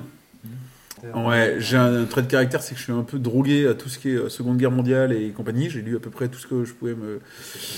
Euh, tout taper euh, dans, dans, le- dans le genre. Non, mais tu vois, genre les bienveillantes, tu, des, des, des trucs qu'il faut vouloir lire. Et euh, donc voilà, enfin, j'avais envie de, de regarder ça depuis longtemps. Je l'ai regardé. Euh, j'ai regardé celui-là en premier parce que dans la série Apocalypse, il y en a plusieurs. Il y a la Première Guerre Ah mondiale, oui, il y a la Seconde Guerre mondiale, il y a Hitler et il y a Staline. J'étais surtout intéressé par la partie Staline parce que je trouve que c'est un peu, à mon sens, hein, le- un pan de l'histoire du XXe siècle qui est un peu masqué par la Seconde Guerre mondiale, alors que le mec, euh, il avait pas du tout la tête d'un enfant de cœur à côté d'Hitler. Donc c'était, ça m'intéressait. Et euh, donc là j'ai regardé, euh, j'ai fini donc ces trois épisodes hein, sur Staline. Bon globalement ça vaut clairement le, le, le coup d'être vu parce que voilà il y y, y a cet aspect historique. C'est c'est c'est beaucoup constitué euh, d'images d'époque euh, recoloriées et enfin, recolorisées. Et C'était le principe d'Apocalypse. et, euh, oui, oui, c'est tout le principe. Donc c'est- euh, il y a beaucoup c'est- d'images qui sont, enfin, tes enfants regarderont ça, euh, pas quand ils seront enfants, parce qu'il y a beaucoup d'images choquantes. Hein, euh, c'est cru, c'est cru quoi. Euh, pendaison, exécution, euh, filmé, tout ce que vous voulez. Donc voilà, c'est cru, c'est vraiment bien. Euh, J'ai juste trouvé que c'était un peu bâclé sur la fin du dernier épisode, donc c'était dommage parce que c'est c'est juste comme ça. Donc en gros, ils ont découpé en trois parties, hein, un peu euh, le début, le milieu et puis euh, la fin qu'ils ont appelé euh, qu'ils ont appelé le, le maître du monde, enfin Staline euh, avec un point Ouais. d'interrogation, le maître du monde, ça ouvre la, la, la porte quand même à, à- à quelque chose. Et non, en fait, euh, enfin, ça va même pas jusqu'à sa mort. Donc euh, ça c'est genre, euh, en fait, ils- globalement, ils s'arrêtent après euh, après la Seconde Guerre mondiale, donc leur, leur troisième partie, elle fait, pour moi, elle fait bâcler comparé au reste. Mais bon, enfin, historiquement, il y a vraiment quelque chose à voir. Et si vraiment, en plus, vous vous dites, est-ce que vraiment j'ai une bonne mesure de qui était le personnage de Staline et aussi de comment il est arrivé au pouvoir Je puis me dis ça. à quel moment il se mélange à, à Lénine, à Trotsky, tu vois, à ces gens-là Euh, Moi, je trouve que dans, dans la culture française, c'est pas quelque chose qu'on connaît hyper bien. Euh, ça, ça c'est bien traité. Euh, et euh, vous allez vraiment apprendre des trucs. Donc, euh, donc voilà, allez-y. Moi maintenant, euh, bon, je vais me faire une petite pause encore et puis euh, je pense que je vais euh, renchaîner sur la Première Guerre mondiale, ça va être mon prochain dada. donc, euh, donc voilà, un, un bon petit truc. C'est gay. Ouais, c'est super gay, mais euh, c'est ma grande passion. ouais. Moi, C'est gay. aussi. Il faut, voilà. Donc, euh, donc voilà, Glenn, petit Ozark? Ouais, ouais, moi je voulais absolument. Je crois, je crois pas qu'on ait déjà parlé de Ozark, euh, ou peut-être en clin d'œil. Euh, Netflix vient de dévoiler la seconde saison en entier de, de- des aventures donc, de, de la famille Bird qui, euh, est obligée de, de, euh, d'échapper euh, à, son, destin funeste dans la ville de Chicago et qui rejoint donc le, trou du cul des, États-Unis. chez, les gros rednecks, les Trevor de GTA V, tu vois, organisés autour d'un lac, quoi. Parce que Ozark, c'est une. C'est une région, ouais. Une ouais. Ah, t'as Ouais. pas regardé la saison 1 J'ai pas regardé. Non. Et euh, si, si, on, si, on, si on était tenté au départ de rapprocher ça un peu de, de Breaking Bad, parce que le père de famille qui finit par euh, euh, évoluer dans l'univers de la drogue et de la mob, de la mafia et tout ça, euh, pour sauver sa famille, voilà, je veux dire, le, le raccourci, ça, la passerelle s'arrête là. C'est euh, l'univers est complètement différent, la direction artistique est hyper glauque. C'est euh, on est toujours en train de regarder quelque chose de, de, de bleuté, de, de, ouais, de sombre. C'est- T'es toujours entre le marais et euh, le truc brumeux du lac, tu vois. euh, La forêt. la forêt, ouais, tout est, tout est angoissant, tout est la DA est, est vraiment somptueuse. Et puis surtout, euh, j'ai rarement vu autant de twists et donc de revirements de situation euh, euh, au cours d'une saison ou de deux saisons. Non, là. moi, j'ai vu que la 1 pour l'instant, mais dans la 1, je, je dirais c'était presque. euh, Il y en avait un ou deux de trop, je dirais. Mm. Il y a un moment Ouais, où mais en c'était fait- genre, ouais, bon, allez. Je suis- On va en rajouter pour regarder Voilà, le rythme. tu peux, Ouais. tu peux ressentir ça, et en fait, c'est c'est le propos. C'est le propos, quoi. C'est-à-dire Ouais. que les, les cartes changent de main, la donne change, les, les, les coups de dés, c'est des coups de dés, quoi. Ton, ton... Et pourtant, le mec trouve toujours. En fait, c'est un putain de génie, quoi, entre la comptabilité et l'organisation du truc, machin. C'est comme ça qu'il. Euh, ouais, L'histoire du mec, c'est donc un mec qui blanchit de l'argent pour la mafia, euh, la enfin, les gros, gros méchants. Et au bout d'un moment. euh, à cause d'un associé un peu véreux, bidule, il se retrouve obligé de rembourser des sommes euh, monstrueuses. Et donc il va enchaîner les actions pour euh, arriver à ça, quitte à créer des alliances par-ci, à se faire des ennemis par-là, essayer de sauver sa famille à tout prix. euh, mais c'est complètement incroyable, quoi. Et là, ce que tu veux nous dire, c'est que tu as vu la saison 2, et donc. Voilà, j'ai vu la saison 2 parce qu'on s'attendait à la fin de la saison 1, on se dit mais est-ce qu'ils vont y arriver? Et puis, euh, euh, et là j'ai j'ai été complètement euh, étonné quoi, d'épisode en épisode.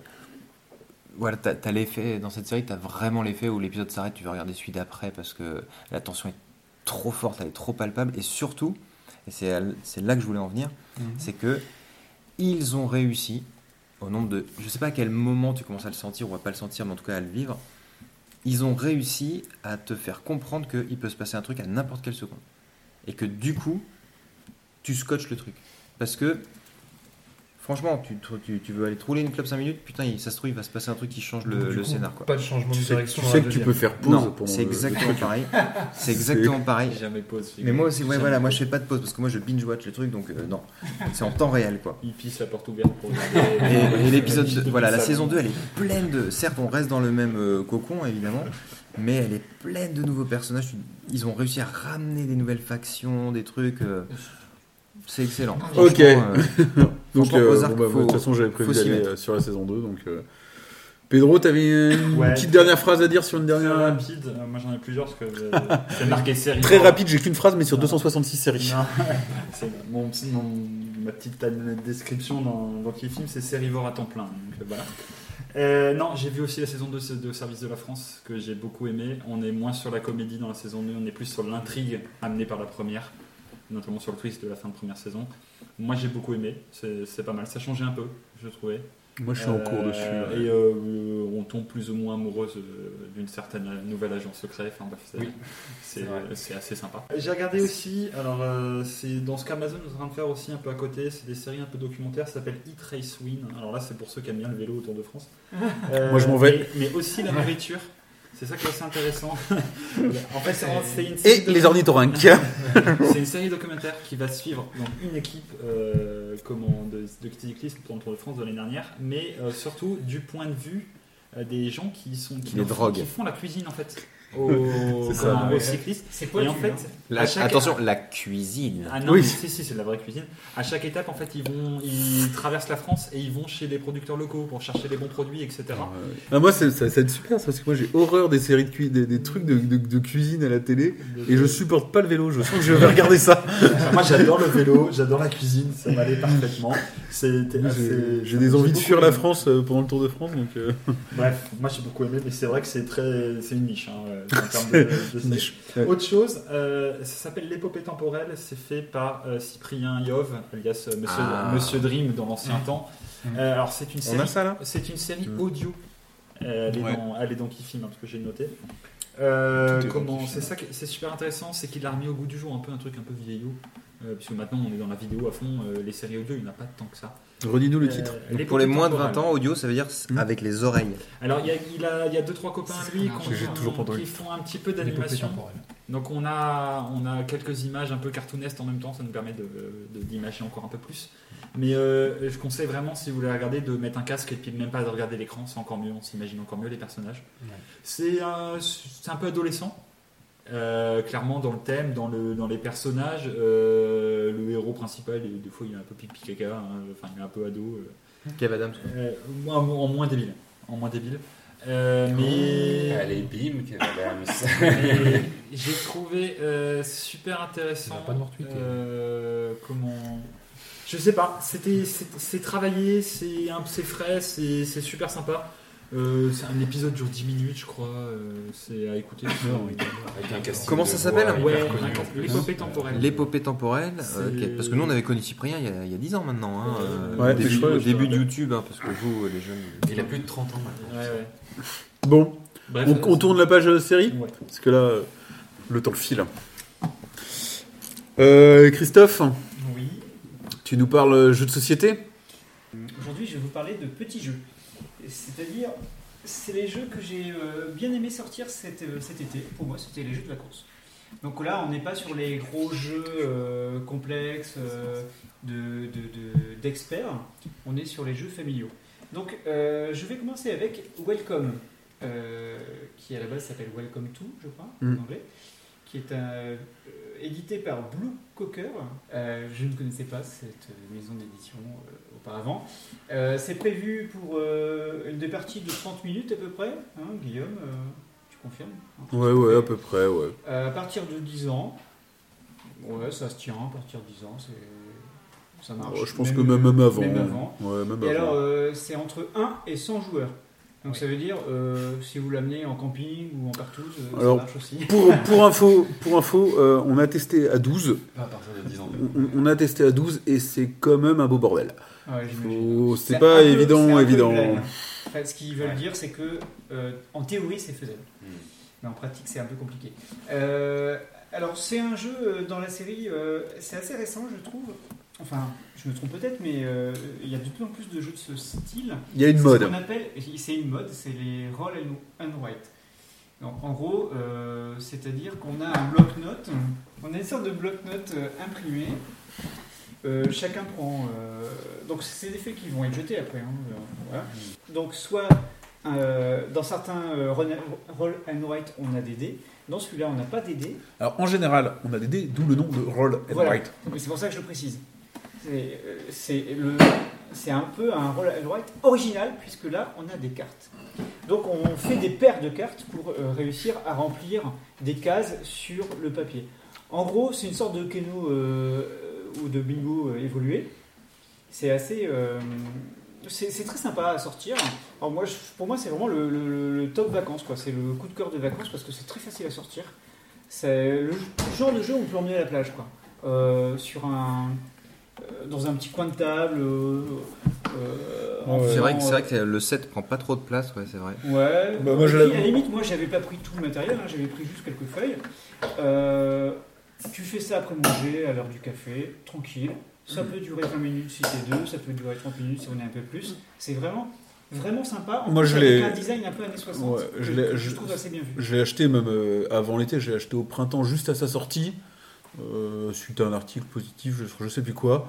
Euh, il a aussi euh, comme avantage, c'est que finalement c'est un jeu qui se rapproche assez du bingo, on va dire, c'est une sorte de, de bingo, donc ça s'explique Mm. facilement, Hmm. et ça se sort avec des gens qui sont aussi pas nécessairement joueurs, Oui. parce que c'est con, mais le bingo ça marche.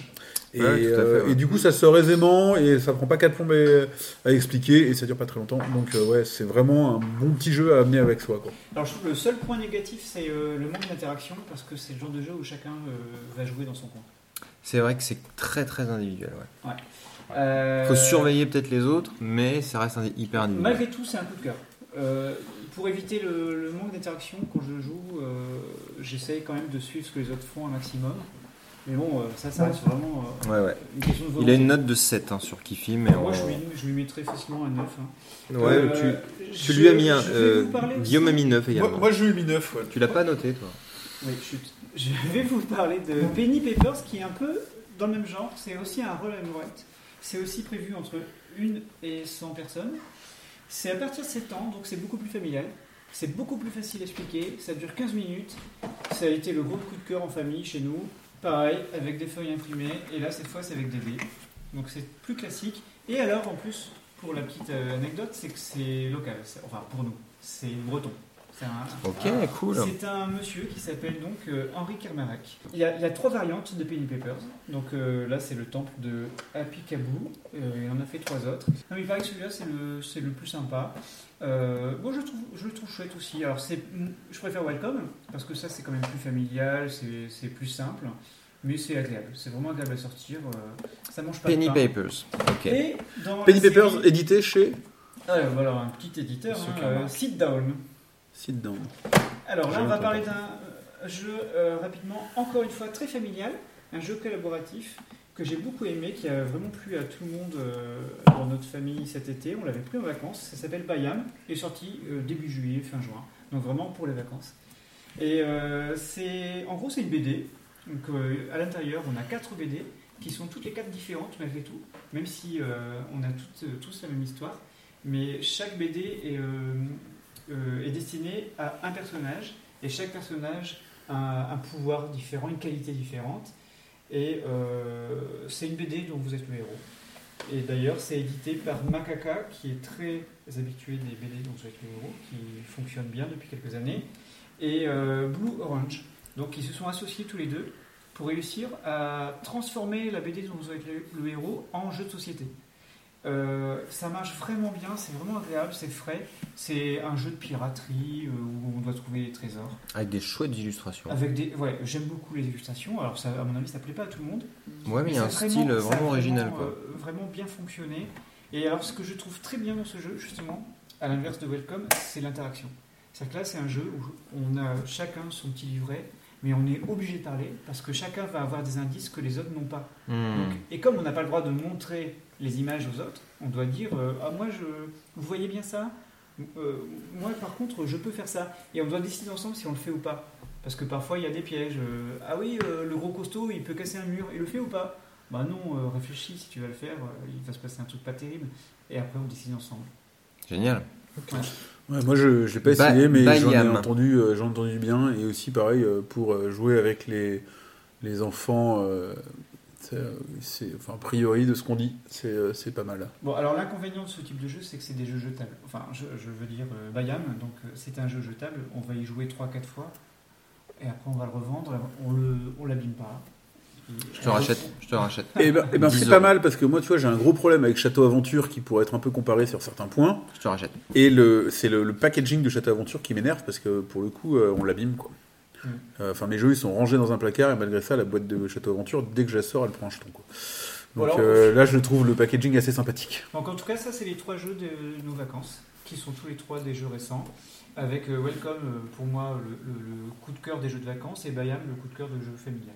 Ok. Quelqu'un, quelqu'un a testé euh, d'autres jeux? Ah ouais, J'ai une question sur Bayam. Il y a, du coup, on a tous un livre, Oui.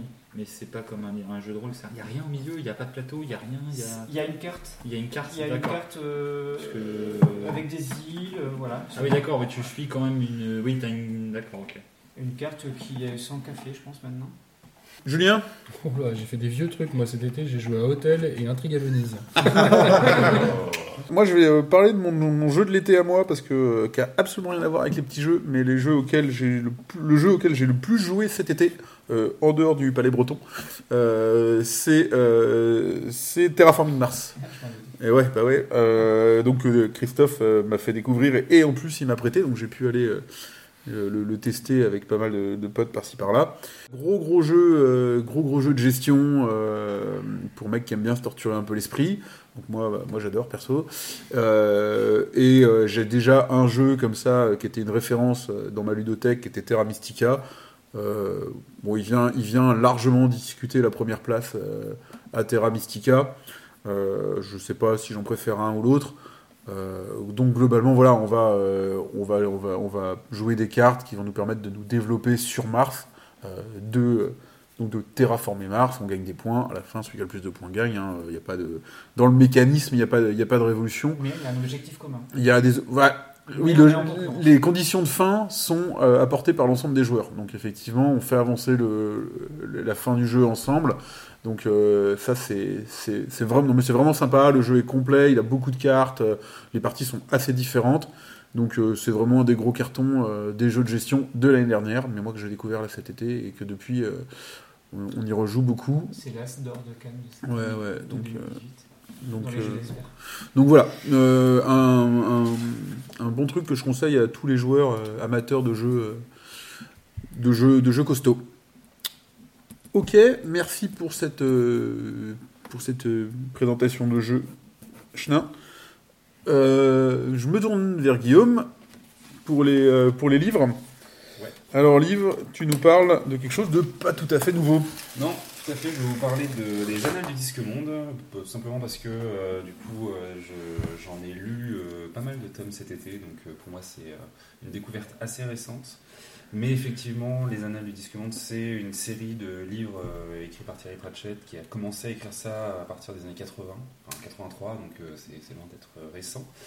Il a malheureusement terminé en 2014 puisque le monsieur atteint d'Alzheimer a décidé tout simplement de bah, mettre fin à ses jours mais de manière assistée, etc. Enfin, et il a eu une fin de vie très militante pour justement Le droit à mourir dans la dignité. Exactement.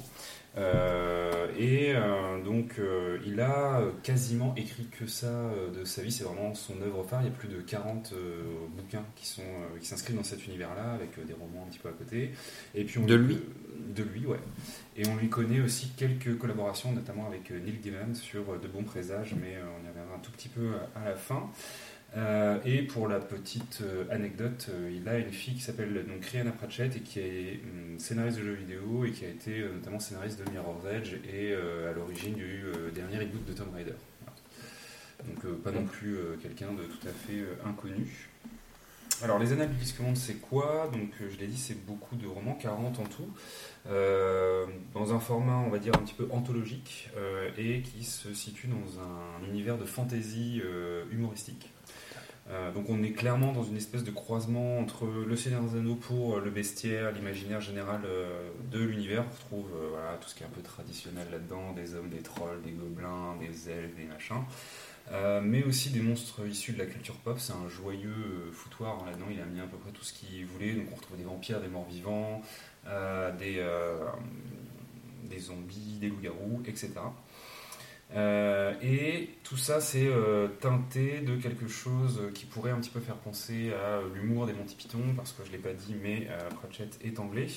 Euh, et euh, il y a beaucoup d'humour absurde euh, dans euh, tout ça, euh, et notamment dans une espèce de, comme ça, de délectation à écrire euh, une vie quotidienne assez absurde, un rapport avec des institutions euh, complètement alambiquées. Pour donner deux exemples euh, de cette absurdité-là, donc ça s'appelle le disque monde, les annales du disque monde, parce que l'univers euh, c'est le disque monde, c'est une terre plate Mhm. qui repose sur quatre éléphants, eux-mêmes en équilibre sur une tortue géante qui flotte dans l'espace. Voilà, déjà ça c'est la base de l'univers, Euh, c'est what the fuck, et euh, pour montrer un peu le truc un peu débile du fonctionnement, on va dire, de la ville principale dans laquelle évoluent les romans qui s'appellent donc Morpork, assez dur à dire. Euh, en gros, dans, dans cet univers-là, les voleurs et les assassins sont réunis en guilde. Jusque-là, très classique dans un univers de fantasy, sauf que euh, ils ont besoin d'avoir un permis de voler ou un permis de tuer pour exercer leur euh, art, et ceux qui ne l'ont pas, ils ont une amende en fait. Ils des amendes. Donc il y a vraiment ce truc comme ça de euh, très anglais, quoi, très à cheval sur les Mm. conventions, alors que à côté de ça, ils font, ils peuvent faire les pires horreurs ou les pires euh, trucs incroyables du monde. Alors pourquoi je trouve que c'est euh, hautement recommandable? Parce que déjà, c'est, euh, moi je trouve ça drôle, assez drôle. C'est pas genre on éclate de rire, mais c'est euh, drôle sans être genre lourd ou vulgaire. Il y a vraiment une sorte d'humour assez fin comme ça, très oral en fait, dans les dialogues entre les personnages, les situations. euh, les, les non-dits aussi, il y a beaucoup de trucs, de phrases qui ne se terminent pas, parce que tout d'un coup il y a une situation et on imagine très bien qu'il y a un moment de gêne entre les personnages, ou alors il y a un mec qui comprend quelque chose alors Ouais, c'est anglais quoi. Voilà. euh, et puis aussi parce que Pratchett a une vraie intelligence à euh, utiliser le cadre de la fantaisie pour traiter beaucoup de problèmes sociétaux, genre l'immigration, le racisme, euh, l'absurdité de la bureaucratie, les limites du pouvoir, etc.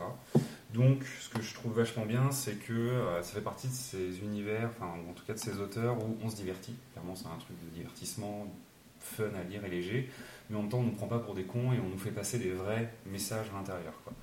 Et ça, euh, enfin voilà, il y a beaucoup d'œuvres. Comme dans euh, Totally Spice quoi. Exactement. Ouais.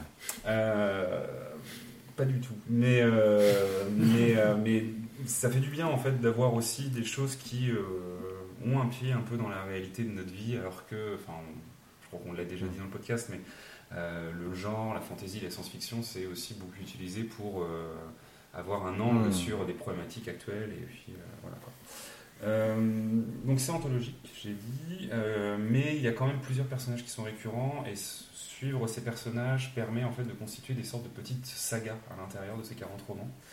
Euh, ce qui fait que c'est déjà vachement plus digeste, parce que c'est vrai qu'on pourrait se dire par où on commence. Alors certes, le- les trois premiers forment une suite, mais après ça va vite partir dans des, diverses, euh, dans des directions euh, diverses. On va suivre plutôt euh, l'univers de la magie d'un côté, l'univers euh, de l'exploration d'un autre, l'univers de euh, une sorte de révolution industrielle avec certains autres personnages. On peut suivre aussi la mort si on le souhaite, qui est un personnage à part entière, euh, qui, est, euh, qui a une famille, qui est biker, euh, enfin voilà, qu'on on va retrouver dans diverses livres avec euh, un humour aussi assez particulier. Et ce que je recommande plus particulièrement et dont vous pourrez retrouver du coup mes critiques sur qui film, c'est euh, la saga que va constituer les romans dont les personnages principaux sont ceux du guet. Donc le guet c'est quoi? En gros c'est la police de cet univers-là. Tu vois, comme, justement ça. comme dans les Monty Python, les mecs qui font le. Marais. C'est clairement euh, voilà, la police municipale euh, du, du coin, quoi. euh, les mecs qui sont en armure et puis qui font, euh, qui font des rondes dans, euh, dans, le, dans, dans les bleds. Euh, Aujourd'hui, on a à peu près 8 romans euh, qui constituent vraiment une sorte de petite saga, parce qu'en fait, ce qui est assez remarquable, c'est que même si euh, les livres ont été écrits à plusieurs années d'écart, parce qu'à chaque fois, en fait, ils traitent des personnages différents et donc euh, il y revient, mais vachement plus tard. T'as vraiment une euh, succès. Enfin, l'histoire se continue d'un roman à l'autre. quoi. A- C'est pas des one shots, c'est vraiment on retrouve les personnages tels qu'on les a quittés dans le précédent roman et puis ils vont un petit peu évoluer dans le nouveau. euh, Ça a été adapté d'ailleurs, je crois, hein, en partie. non? Alors ça va l'être. Enfin, euh, l'univers de Pratchett a été adapté à plusieurs reprises, notamment sous forme de téléfilm. Ouais, en télé. Pedro, une news Ouais. Pas du tout. Dommage, parce qu'il y en a important. Ah. Euh, et donc, du Désolé. coup, euh, on peut commencer tout simplement par le premier qui s'appelle Hoguet, euh, qui raconte, euh, bah, qui introduit bien l'univers de euh, ce petit groupe de flics qui sont évidemment euh, losers, euh, couards, fainéants, alcooliques. Alors que masqué, dans le premier oui. roman, euh, il y a un dragon euh, qui va euh, terroriser la ville, alors que ça fait hyper longtemps que euh, les dragons euh, bah, n'ont pas été vus euh, enfin, dans, euh, dans cet univers-là, sont réduits à des sortes de petits familiers euh, un peu inoffensifs. Et Hmm. celui que je mettrai un petit peu en, en avant aussi dans euh, cette euh, saga, c'est celui qui va s'appeler Ronde de nuit. Tout simplement parce que euh, donc il a été écrit plus tard, mais c'est une sorte de préquel dans lequel il va y avoir une notion, on le sait très très vite au tout début du livre, donc c'est pas un spoil, euh, une notion de voyage dans le temps. Euh, donc Pratchett aime bien comme ça aussi euh, mélanger des choses qui, grâce à la magie, euh, font appel à des concepts plutôt de science-fiction. Euh, voilà, on s'attache vachement aux personnages, de par leur métier, ils rencontrent beaucoup d'autres personnages. Il n'y a pas trop de personnages? Parce que des fois, c'est ça qui rend le truc un peu y a dur à suivre dans une trop de saga. personnages. tout au long des romans, en fait, on va. L'institution de cette police-là va commencer à prendre un peu de- d'ampleur et un peu de, de responsabilité, on va dire. Donc, effectivement, il va y avoir un peu plus de personnages, mais on va quand même en suivre allez, 5-6 max, qui sont vraiment bien critérisés, et, euh, euh, enfin caractérisés, et qui, sont vraiment, euh, qui ont vraiment leur truc euh, à part entière. Donc non, ça va. Et ils ont chacun leur petit moment de, à eux, ils font avancer. des- comme ça reste des romans, en fait, ça je l'ai pas dit, mais il y a quand même une forte teneur policière dans les romans euh, Mmh. du, du Gay, là où les autres peuvent être plutôt aventure. Quoi. On va suivre une intrigue avec un crime au début. Euh, là où euh, d'habitude, en fait, Un seul crime sur les plusieurs ou un par euh, bah, disons qu'il se passe une situation criminelle au début du roman qui va être euh, résolue à la fin. D'ailleurs, ce qui est assez drôle, c'est que dans cet univers, on considère que à peu près tous les crimes sont du suicide parce que, en gros, euh, euh, se balader dans la ville revient à, Ah oui, à du vouloir suicide, mourir. Voilà, à vouloir mourir. Et que donc les mecs n'ont pas de boulot, c'est du suicide à chaque fois. Quoi. Et donc quand ils tombent sur un vrai crime, bah, ils se posent un peu la question euh, de merde, attends, on doit faire notre boulot là, comment on fait quoi On sait pas où. Euh, Nine-Nine. Puis surtout, si on commence à faire notre boulot, on va avoir des problèmes alors qu'on est plutôt bien planqué. Quoi. Donc il y a vraiment un truc comme ça. Euh, et donc, voilà, moi je trouve que c'est une super porte d'entrée pour euh, l'univers de Pratchett, qui est vaste et qui est quand même maintenant assez culte euh, dans cet univers-là. Alors moi j'ai une question parce Oui. que ce que tu dis ça me fait vachement penser à sur l'univers et tout ça Mhm. à Robin Hood et l'assassin royal. Alors, j'ai pas assez Et- précisé peut-être que c'était drôle. Non mais ouais. Ce que non, Robin Hood ne fait pas du tout. Ou alors, non mais peut-être en fait ce, que, qui me fait peur euh, c'est la- dans la volumétrie tu vois. ouais. Parce que euh, l'assassin royal il a de grande qualité et j'en ai eu quelques-uns.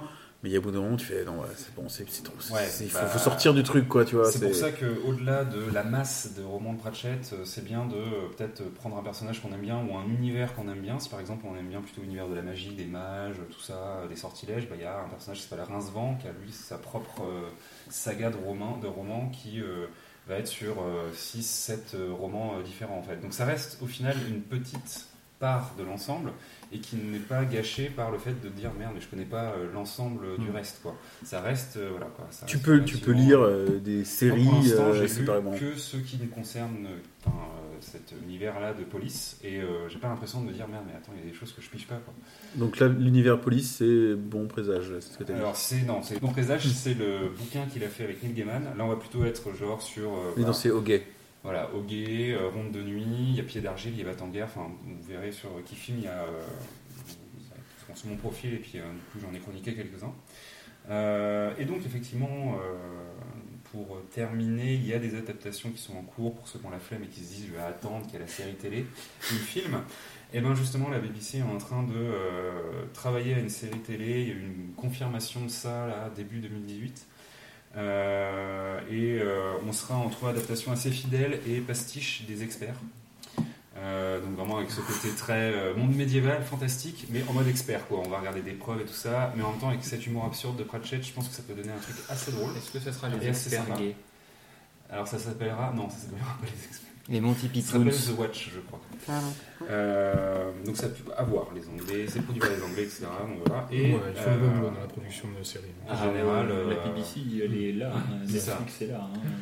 Et donc là, on n'a aucune rumeur de casting ni quoi que ce soit, mais par contre, euh, de bons présages, euh, c'est pour ça que je disais que j'allais y revenir, c'est que lui aussi va être adapté. Euh, Neil Gaiman étant toujours vivant, il va superviser l'adaptation, et là, on a un peu plus d'informations, et ça sent très bon, puisque on va avoir du David Tennant, donc le dixième docteur notamment, Barty Croupton, Harry Potter, etc. Euh, Michael Sheen qui joue, qui a joué dans plein de films un peu geek entre guillemets, mais qui est beaucoup connu pour avoir euh, incarné Tony Blair dans euh, les films genre The Queen, euh, ce genre de, de production très politique comme ça. Euh, et John Hamm, euh, personnage principal de Mad Men, qu'on a vu revu dans Black Mirror. Jason. Tatam. Non. John Hamm, pas du tout. Par contre il essaie de te piquer ton, boulot de, cré- de Monsieur ton Jean- boulot de chroniqueur news là. hein. Non, non, mais en tout cas, je trouvais ça intéressant parce J'aime la complémentarité. C'est un univers qui est euh, assez culte, mais en même temps qui commence tout juste blagues, à être adapté. Alors il y a eu des, il y a eu des courts métrages, des, pas des courts métrages, mais des téléfilms, mais euh, ça commence vraiment à devenir un peu des séries. Et juste de bon présage, euh, l'histoire est assez sympa aussi parce que c'est en gros euh, un ange et un démon qui sont depuis euh, hyper longtemps sur Terre et qui sont maintenant dans leurs chaussons et qui, euh, parce que l'apocalypse arrive, se disent non mais là en fait euh, on n'a pas envie de quitter nos- notre confort terrien et donc il faut qu'on fasse tout pour ne pas que ça se produise. Ça j'aime ça j'aime ce speech. Ouais. Il y a un côté un peu, euh, petit côté de dogma. euh, Ouais, tout à fait, c'est à ça que je pensais. Je pensais à Dogma. Dogma qui est considéré comme une bouse infâme et qui m'a fait mourir de rire à l'époque. Non, bien. Ça reste, c'est même. Bah, c'est du 3, 4, 5e degré. Bah c'est- énorme. hein. Donc les annales du disque monde pour l'instant je n'ai noté que euh, enfin je n'ai noté que sur 9 sur 10 tous les bouquins parce que euh, non mais parce que franchement c'est euh, parce que rien n'est jamais parfait mais parce que c'est la parfaite lecture un peu de détente de vacances et en même temps euh, quand on est un peu gourmand il y a un côté un peu coffre à jouer de se dire euh, il y a une masse de choses à découvrir si on, a, on croche dedans. C'est là que j'ai euh, merdé quand j'ai pris les bienveillantes pour mes vacances. Oui, c'est effectivement. Ça dépend. Ok. cherche, hein. Un petit, quelqu'un d'autre, euh, des petits bouquins là, des choses lues euh, Moi, ces ouais, je viens de finir euh, The Power. dont tu nous as déjà parlé dans Eh ben l'épisode voilà, précédent. c'était génial. Voilà. Non, mais je vous avais dit que j'allais le finir, et ça y est, je l'ai fini. Tout en chapeau. Christophe, un petit livre? Oui, bah, j'ai euh, j'ai lu le premier tome de euh, Le Passe-Miroir. Euh, très agréable à lire. euh, C'est vrai, j'ai lu sympa. aussi. Et euh, ouais, De- c'est. de, de... Je sais pas moi. Ah, euh, Une des- Je, sais pas, mais c'est l'histoire Une, d'une. euh, euh, C'est un, univers assez sympa avec des grandes familles On euh, va regarder sur internet. Qui, euh, qui ont chacune un, un- un grand pouvoir qui se transmettent de génération en génération et qui se transmet par le mariage même. Tu vois, donc euh, c'est- il y a une forme de, de magie un peu. euh, Oui, en fait, euh, les familles euh, ont tous des capacités C'est pour ça que les familles se, En se fait, font des alliances. que Christelle on Dabos. pas- On ne sait pas où ça se passe, quand ça se passe. Non, aucun intérêt, c'est complètement fantasmé. Euh, Tu finis dans une cité dans les nuages, etc. Ah, Et, Et, donc on va suivre, donc le premier tome s'appelle Les fiancés de l'hiver, voilà, et on va suivre donc euh, euh, une- une- l'héroïne qui se retrouve mariée de force, voilà, au, au prince d'une autre contrée qu'elle n'a jamais vue, qu'elle connaît pas, machin, etc. Désenchanté. Et euh, tu t'apprends, t'apprends assez rapidement que euh, visiblement le mariage est arrangé pour que ce fameux prince euh, et la suite de sa lignée puisse avoir le pouvoir de la jeune fille, qui est de passer à travers des miroirs. Et euh, donc d'un miroir, elle peut aller dans un autre miroir, dans une autre pièce. Ah non, elle, peut, elle, peut, peut, peut également, ouais, elle peut également, c'est- son métier en fait, elle travaille en bibliothèque elle et tout ça. voilà, elle est en touchant un objet, elle est capable de, de, de voir la vie de tous les gens qui l'ont possédé. Et donc c'est évidemment, et donc tu sens dans tout le premier tome, sans savoir à, à quoi ça va vraiment euh, servir derrière, tu sens que tout l'enjeu est là et qu'il se trame quelque chose politiquement dans, dans tout cet univers et que eux ont besoin de ce pouvoir-là pour lire quoi, Ok. on l'apprendra, etc. Donc, c'est euh, pas mal. Donc d'accord. Christelle, euh, Christelle Dabos, euh, l'auteur, l'autrice. euh, euh, Mais c'est quand même plutôt du coup médiéval. Non, c'est c'est pas non plus steampunk, tu C'est vois. pas Harry Potter C'est non plus. Enfin, non, c'est alors, ce que je trouve original, c'est que c'est, on le trouve euh, dans le rayon euh, adolescent. Eh ouais, ouais, c'est un peu. Non, mais c'est vrai que dans l'écriture, si, dans l'écriture, c'est un peu. C'est ado. Voilà. Et moi, j'ai pas eu besoin d'ouvrir mon dico une seule fois, quoi. euh, les romans. euh, Ouais, c'est les, c'est les romans. euh, Les romans ados Jeunesse. Les romans jeunesse. mais clairement, moi, je classe ça là parce que, ouais, j'ai pas eu besoin d'ouvrir mon dico une fois. Ok, d'accord. Mais je pense que, c'est- Ouais. je pense que le classement, il se joue aussi là-dessus. Sur, euh, ouais, c'est très divertissant. on avance. Pedro, un livre? Non, pas de lecture. Euh, non, pas, pas de livre particulier, pas mal de magazines. Juke Ah non, tout le temps libre que j'avais pour lire, je l'ai passé à me reprocher de pas assez lire. Ah, D'accord. Un excellent jeu, ouais. Moi, euh, je vais faire. euh, moi, j'ai j'ai pas parlé. Enfin, j'ai très parlé brièvement d'un film, mais très brièvement, parce que euh, c'est plutôt pour faire un warning. Euh, parce que j'ai lu très récemment le tome 4 euh, des Vieux Fourneaux. Euh, et le tome 4 des Vieux Fourneaux, enfin, les Vieux Fourneaux, bah, c'est c'est bien. C'est bien, les gars, mais euh, là, il n'y a plus de scénar, quoi. Il n'y a plus de scénar. Ils ont tout mis dans le film? Ah non, pardon. c'est, enfin non, les trois premiers, les trois premiers étaient sympas, mais le quatrième, c'est vraiment léger, quoi. C'est vraiment léger. C'est, il y a pas de, enfin, il se passe rien, quoi. Enfin, c'est, tu le lis, tu fais. C'est pas gros, tu fais, bah, euh, bon, bah, les gars, maintenant, ils enclenchent la machine Afrique. Je sais pas ce qui se passe. Donc, euh, voilà, les trois premiers étaient excellents. S'ils avaient l'intention d'en faire d'autres, euh, ça serait bien de relever un peu la barre, quoi. Et euh, non, je parle même pas du film que j'ai pas l'intention de voir. Alors par contre, un, un petit clin d'œil au, au- à la- au trailer, à la bande-annonce dans les cinémas CGR des vieux fourneaux, parce que visiblement ils ont dû subventionner le truc ou je sais pas quoi, sous quelle forme bidule. Bon, bref, tu retrouves les trois acteurs principaux là, Eddie Michel Eddie Mi- Richard et, euh, Pierre Richard et euh, le troisième qu'on connaît moins. Un Il Euh, Pierre Richard. ils sont en train de lire. Ils sont là. Alors, allez à l'avant-première euh, des vieux fourneaux. Ils sont avec leur feuille à 4 sous les yeux euh, pour, pour sortir les blagues. hein. Le truc a été scénarisé. Euh, machin, alors t'as l'autre qui le reprend. Eh non, euh, ça c'est pas truc, machin. Putain, mais c'est ridicule, je te jure, c'est risible le truc. Enfin, ça me fait pitié faire quoi. Jouer le vieux. Non, non, non, non, non, non, Tu, tu le le, script. tu sens le truc que les mecs ils ont dit, eh, vous pouvez ouais. être là pour euh, machin. Les mecs, on leur a donné le script, ils ont dû tourner les trucs dans les 5 minutes. Et c'est, euh, ils ont fait ce qu'ils ont pu, mais c'est Ils, ont, moisi. ils ont même raté la bande-annonce. quoi. C'est Ouais. archi j'avais aucune Pourtant- intention pourtant, le de. film, normalement, a été, a été euh, plus Ouais. ou moins chapeauté par un des, euh, des mecs qui a fait la BD. Oui, mais puis le film Et est pas J'ai pas trop hein. compris pourquoi, moi, quand je Non, voyais- là je te parle vraiment du. du- Ah, moi, j'en ai entendu beaucoup de mal, mais. euh, Moi j'aurais tourné monté ça, je me dis non, mais tu le passes pas pas, le j'ai pas, vu- j'ai terminé. pas vu le film, mais même la bande-annonce, moi, tout, Le film, non. tout, la- de l'intérêt la tout bande-annonce. tout l'intérêt des BD, c'est les dialogues entre les personnages qui sont géniaux. Et moi, dans la bande-annonce, je vois trois grands acteurs qui font les cabots, quoi. Ouais. Je vois pas, je vois pas des acteurs qui jouent les dialogues, je vois des acteurs qui jouent, qui font les acteurs, les grands acteurs au cinéma, quoi. Non, mais. Ouais, euh, mais moi j'ai ri. Hein. Dans le trailer, j'ai ri quand le mec fait Mais il a pas Twister, c'est un nom qu'il utilise pour machin. Franchement, je me suis marré quoi. Bon, bon, voilà. En tout cas, moi, pour le bouquin, euh, quatrième euh, n'est pas à la hauteur des trois premiers. Du coup, ça me fait un peu peur pour la suite. Euh, on clôt euh, ce, petit, cette petite exploration des quatre univers de, de, de Kifim. Et puis, euh, je vais faire une petite passe. Je vais essayer d'être rapide hein, quand même, parce que le, temps, le temps file encore. Je crois qu'on arrive à faire plus long à chaque fois. Euh, je vais quand même vous parler un petit peu de Kifim. Euh, parce qu'une nouvelle version de Kifim euh, est plus que dans les cartons, là. hein. Elle est euh, quasiment, on va même euh, dire, dans les starting blocks. On a bossé un peu, un peu cet été. Et elle amène, euh, elle amène quelques petites nouveautés, dont quelques-unes qui nous ont été demandées euh, autour de cette table. Donc, euh, donc voilà, je vais vous faire un petit comme ça, une petite présentation de ce qui va arriver. Mais peut-être que euh, quand euh, vous entendrez ce podcast, euh, j'espère même que quand vous entendrez ce podcast, ce sera en ligne. Donc arrive dans cette nouvelle, vers- nouvelle version de Kifim nommée euh, 8.2, puisque si vous avez suivi, on avait sorti la 8 euh, juste à peu près au moment de l'épisode 1 ou 0. Le 8.1 se fait la même. Bah la 8.1 elle est ouais. Enfin euh, non, enfin c'est moi qui fais les numéros de version et c'est pas toujours clair. On est nombreux dans ma tête, le débat est compliqué et j'ai pas toujours raison. donc voilà, donc une 8.2 arrive. Euh, Qu'est-ce qu'elle amène? Elle amène un, un, un truc, euh, un essai, on va dire, voir, voir si la sauce prend ou si ça amène quelque chose ou pas. Puis sinon, tant pis, ça disparaîtra. C'est ce, euh, ce que j'ai appelé les discussions. Donc les discussions, ça ça a deux, deux points d'entrée.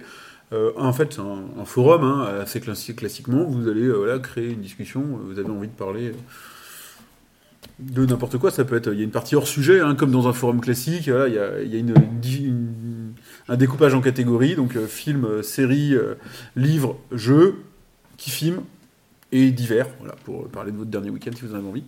Donc jusque-là, euh, c'est assez classique. Là où, ça, se différencie du forum, classique qui vient pas juste se greffer à Kifim, c'est que vous allez pouvoir partir, par exemple, vous êtes sur la fiche euh, bah, des vieux fourneaux, euh, le film, vous allez faire votre critique, mais vous avez peut-être une question, un point que vous voulez voir, enfin, vous voulez reparler de quelque chose qui ne soit pas une critique, ben voilà, vous lancez une discussion sur le film, et puis les autres vont pouvoir vous répondre. Voilà, vous allez justement discuter du film euh, euh, directement euh, dans Kifim, avec vous retrouverez un accès rapide à la fiche, etc., etc. Donc voilà, le but du jeu, c'est étendre, bah voilà, étendre un petit peu, encore une fois, hein, je reprends le terme, les discussions autour, d'un film, autour d'un jeu, autour de ce que vous voulez. Et puis, c'est aussi le but d'amener un espace de discussion entre bah voilà, un petit peu l'équipe de Kifim et ses utilisateurs. Euh, on sait que des fois, euh, voilà, le site ne peut pas être parfait. Il peut, euh, notamment sur les jeux ou sur les livres où c'est un travail de titan, il peut manquer une fiche, il peut, y avoir quelque chose qui a besoin d'être corrigé ou mis à jour. Bah, c'est l'espace où nous le demander. Donc voilà, ça va sortir. On va voir, on va voir comment ça prend et, si c'est un outil qui devient, qui utilisé, bah, ça restera, ça restera puis ça évoluera à l'avenir dans quoi. Donc ça c'est un peu le, le gros truc euh, en termes de fonctionnalité, c'est pas ce qui a été le plus lourd à faire, mais en termes de fonctionnalité, c'est pas mal. Euh, euh, arrive également dans cette nouvelle version quelque chose que nous avait demandé Glenn, d'ailleurs, lors, lors d'un podcast, je crois. Ce sont les listes cross-univers. Jusque-là, vous pouviez créer pour vos propres listes sur Kifim pour euh, voilà, ranger un peu comme vous vouliez vos, vos- films, vos séries, etc.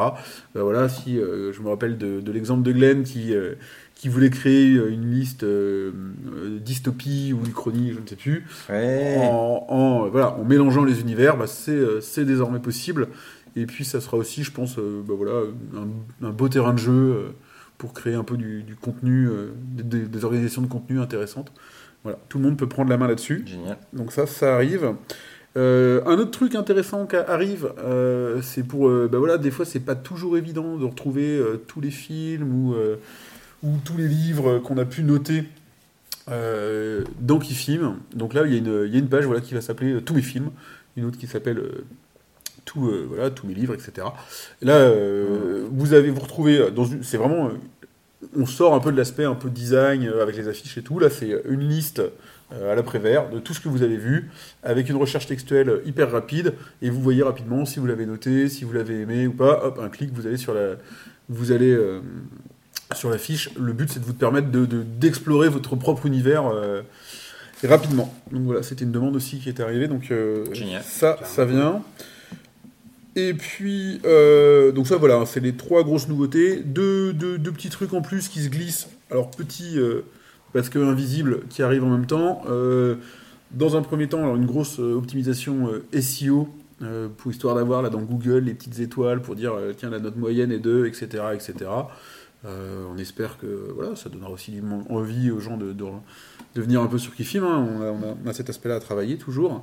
Et puis une deuxième, c'est une grosse optimisation euh, du code, euh, alors un peu de technique euh, JavaScript du site. Euh, c'est ce qui tourne sur votre ordinateur pour faire euh, fonctionner Kifim. Et là, euh, le Pour but- miner du bitcoin.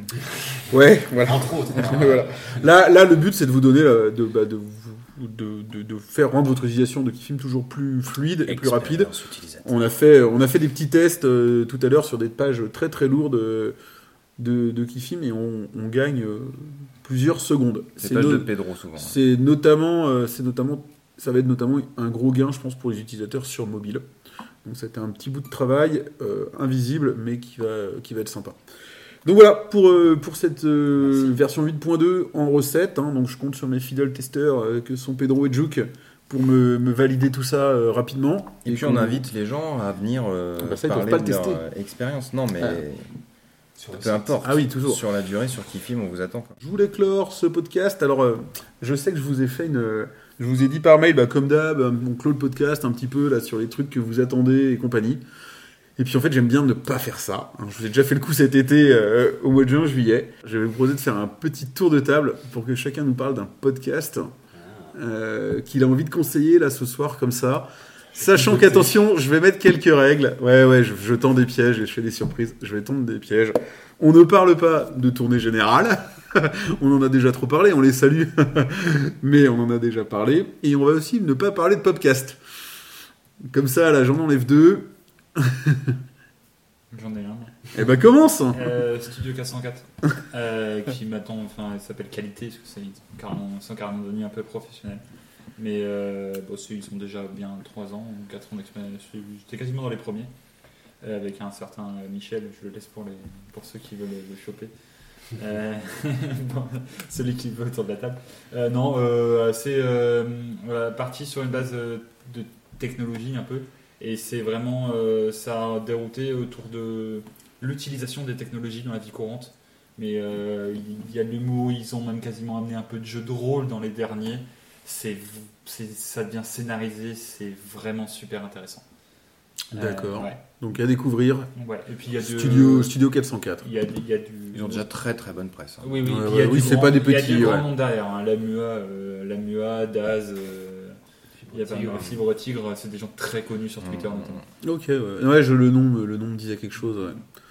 Guillaume, t'auras bien un petit podcast. euh, Ouais. euh, je bah, t'ai pas on- trop brimé. On parlait de, on parlait de Star Wars tout à l'heure. Euh, Il y a euh, donc un nouveau podcast qui vient de, qui commence là tout juste. Ils ont quelques épisodes, 3-4 épisodes peut-être, qui s'appelle The Outrider, euh, en référence à un, un vaisseau euh, type Faucon Millennium dans l'ancien univers étendu. Les fans le reconnaîtront. Euh, et ce qui est intéressant, c'est qu'ils alternent euh, épisode plus news.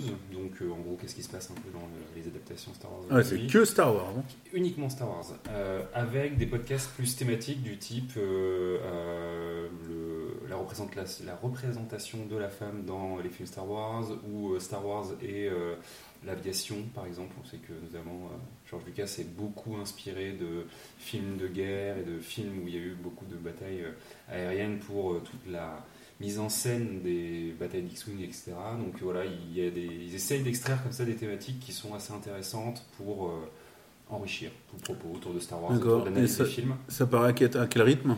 Euh, dirais peut-être un tous les deux mois, j'en suis pas sûr à 100%. Euh, c'est des gens qui font ça euh, comme nous euh, sur leur temps libre, donc ils Mhm. n'ont pas un rythme de parution très fort.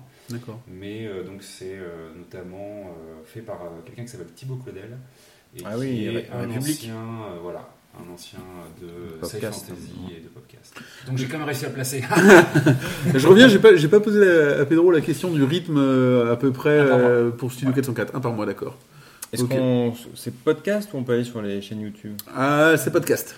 Ah oui, parce que suis YouTube. Euh, Sinon, euh, Christophe, un petit on podcast? peut parler de- d'émissions radio qu'on réécoute en podcast? Ah, Allez, tu peux. Ah bah c'est un podcast là. Ouais, c'est un podcast. hein.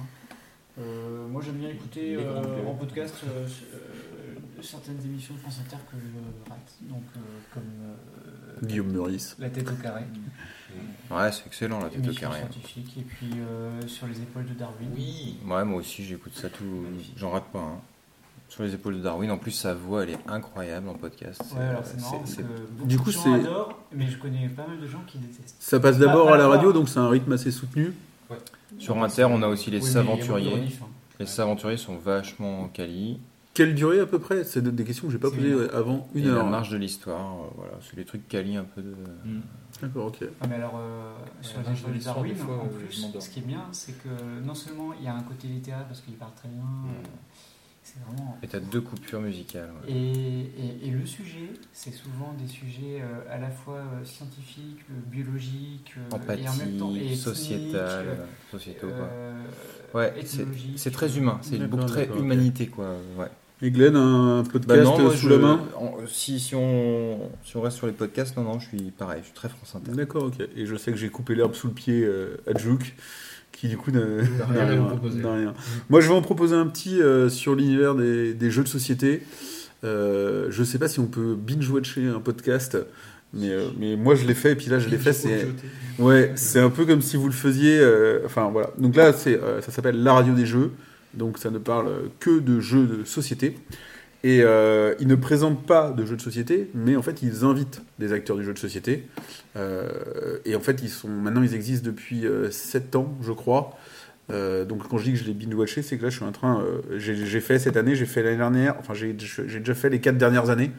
Donc euh, je suis en train de re- remonter dans le temps. euh, en fait, ils, ils ont vraiment invité tous les grands, grands acteurs du milieu.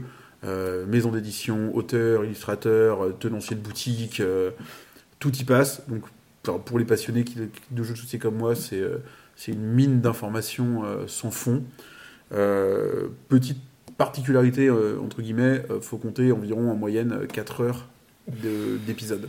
Ouais, ça m'a fait ça la première fois, 4 heures, je me suis dit j'y arriverai jamais. Et puis en fait, je, je me fous ça dans la bagnole, je me mets ça au boulot, et, et voilà, je, je remonte dans le temps. Difficulté aussi sur les anciens épisodes, ils avaient vraiment un son très mauvais. Je travaille aussi euh, dans le sud de la France. Donc, du coup, euh, Ça, ouais. Donc voilà, mais euh, je pense qu'il y a 5-6 épisodes euh, donc par année. Le contenu est fantastique. Pour les amateurs de jeux de société, c'est vraiment à découvrir. Donc voilà, je voulais, euh, bah, je voulais clore comme ça, faire un petit. euh, voilà, on n'est pas les seuls à faire du podcast, donc ça me paraît être un, un petit tour de table intéressant à mener. Enfin. autres. ne prenons pas. Près de deux heures. faudrait- Hein, bon. pas, non Donc euh, merci à tous euh, d'être venus ce soir. Merci. Et puis rendez-vous euh, rendez-vous dans quelques semaines pour euh, saison 2, épisode 2, C'était Kid Film, le podcast. Allez, salut Ciao.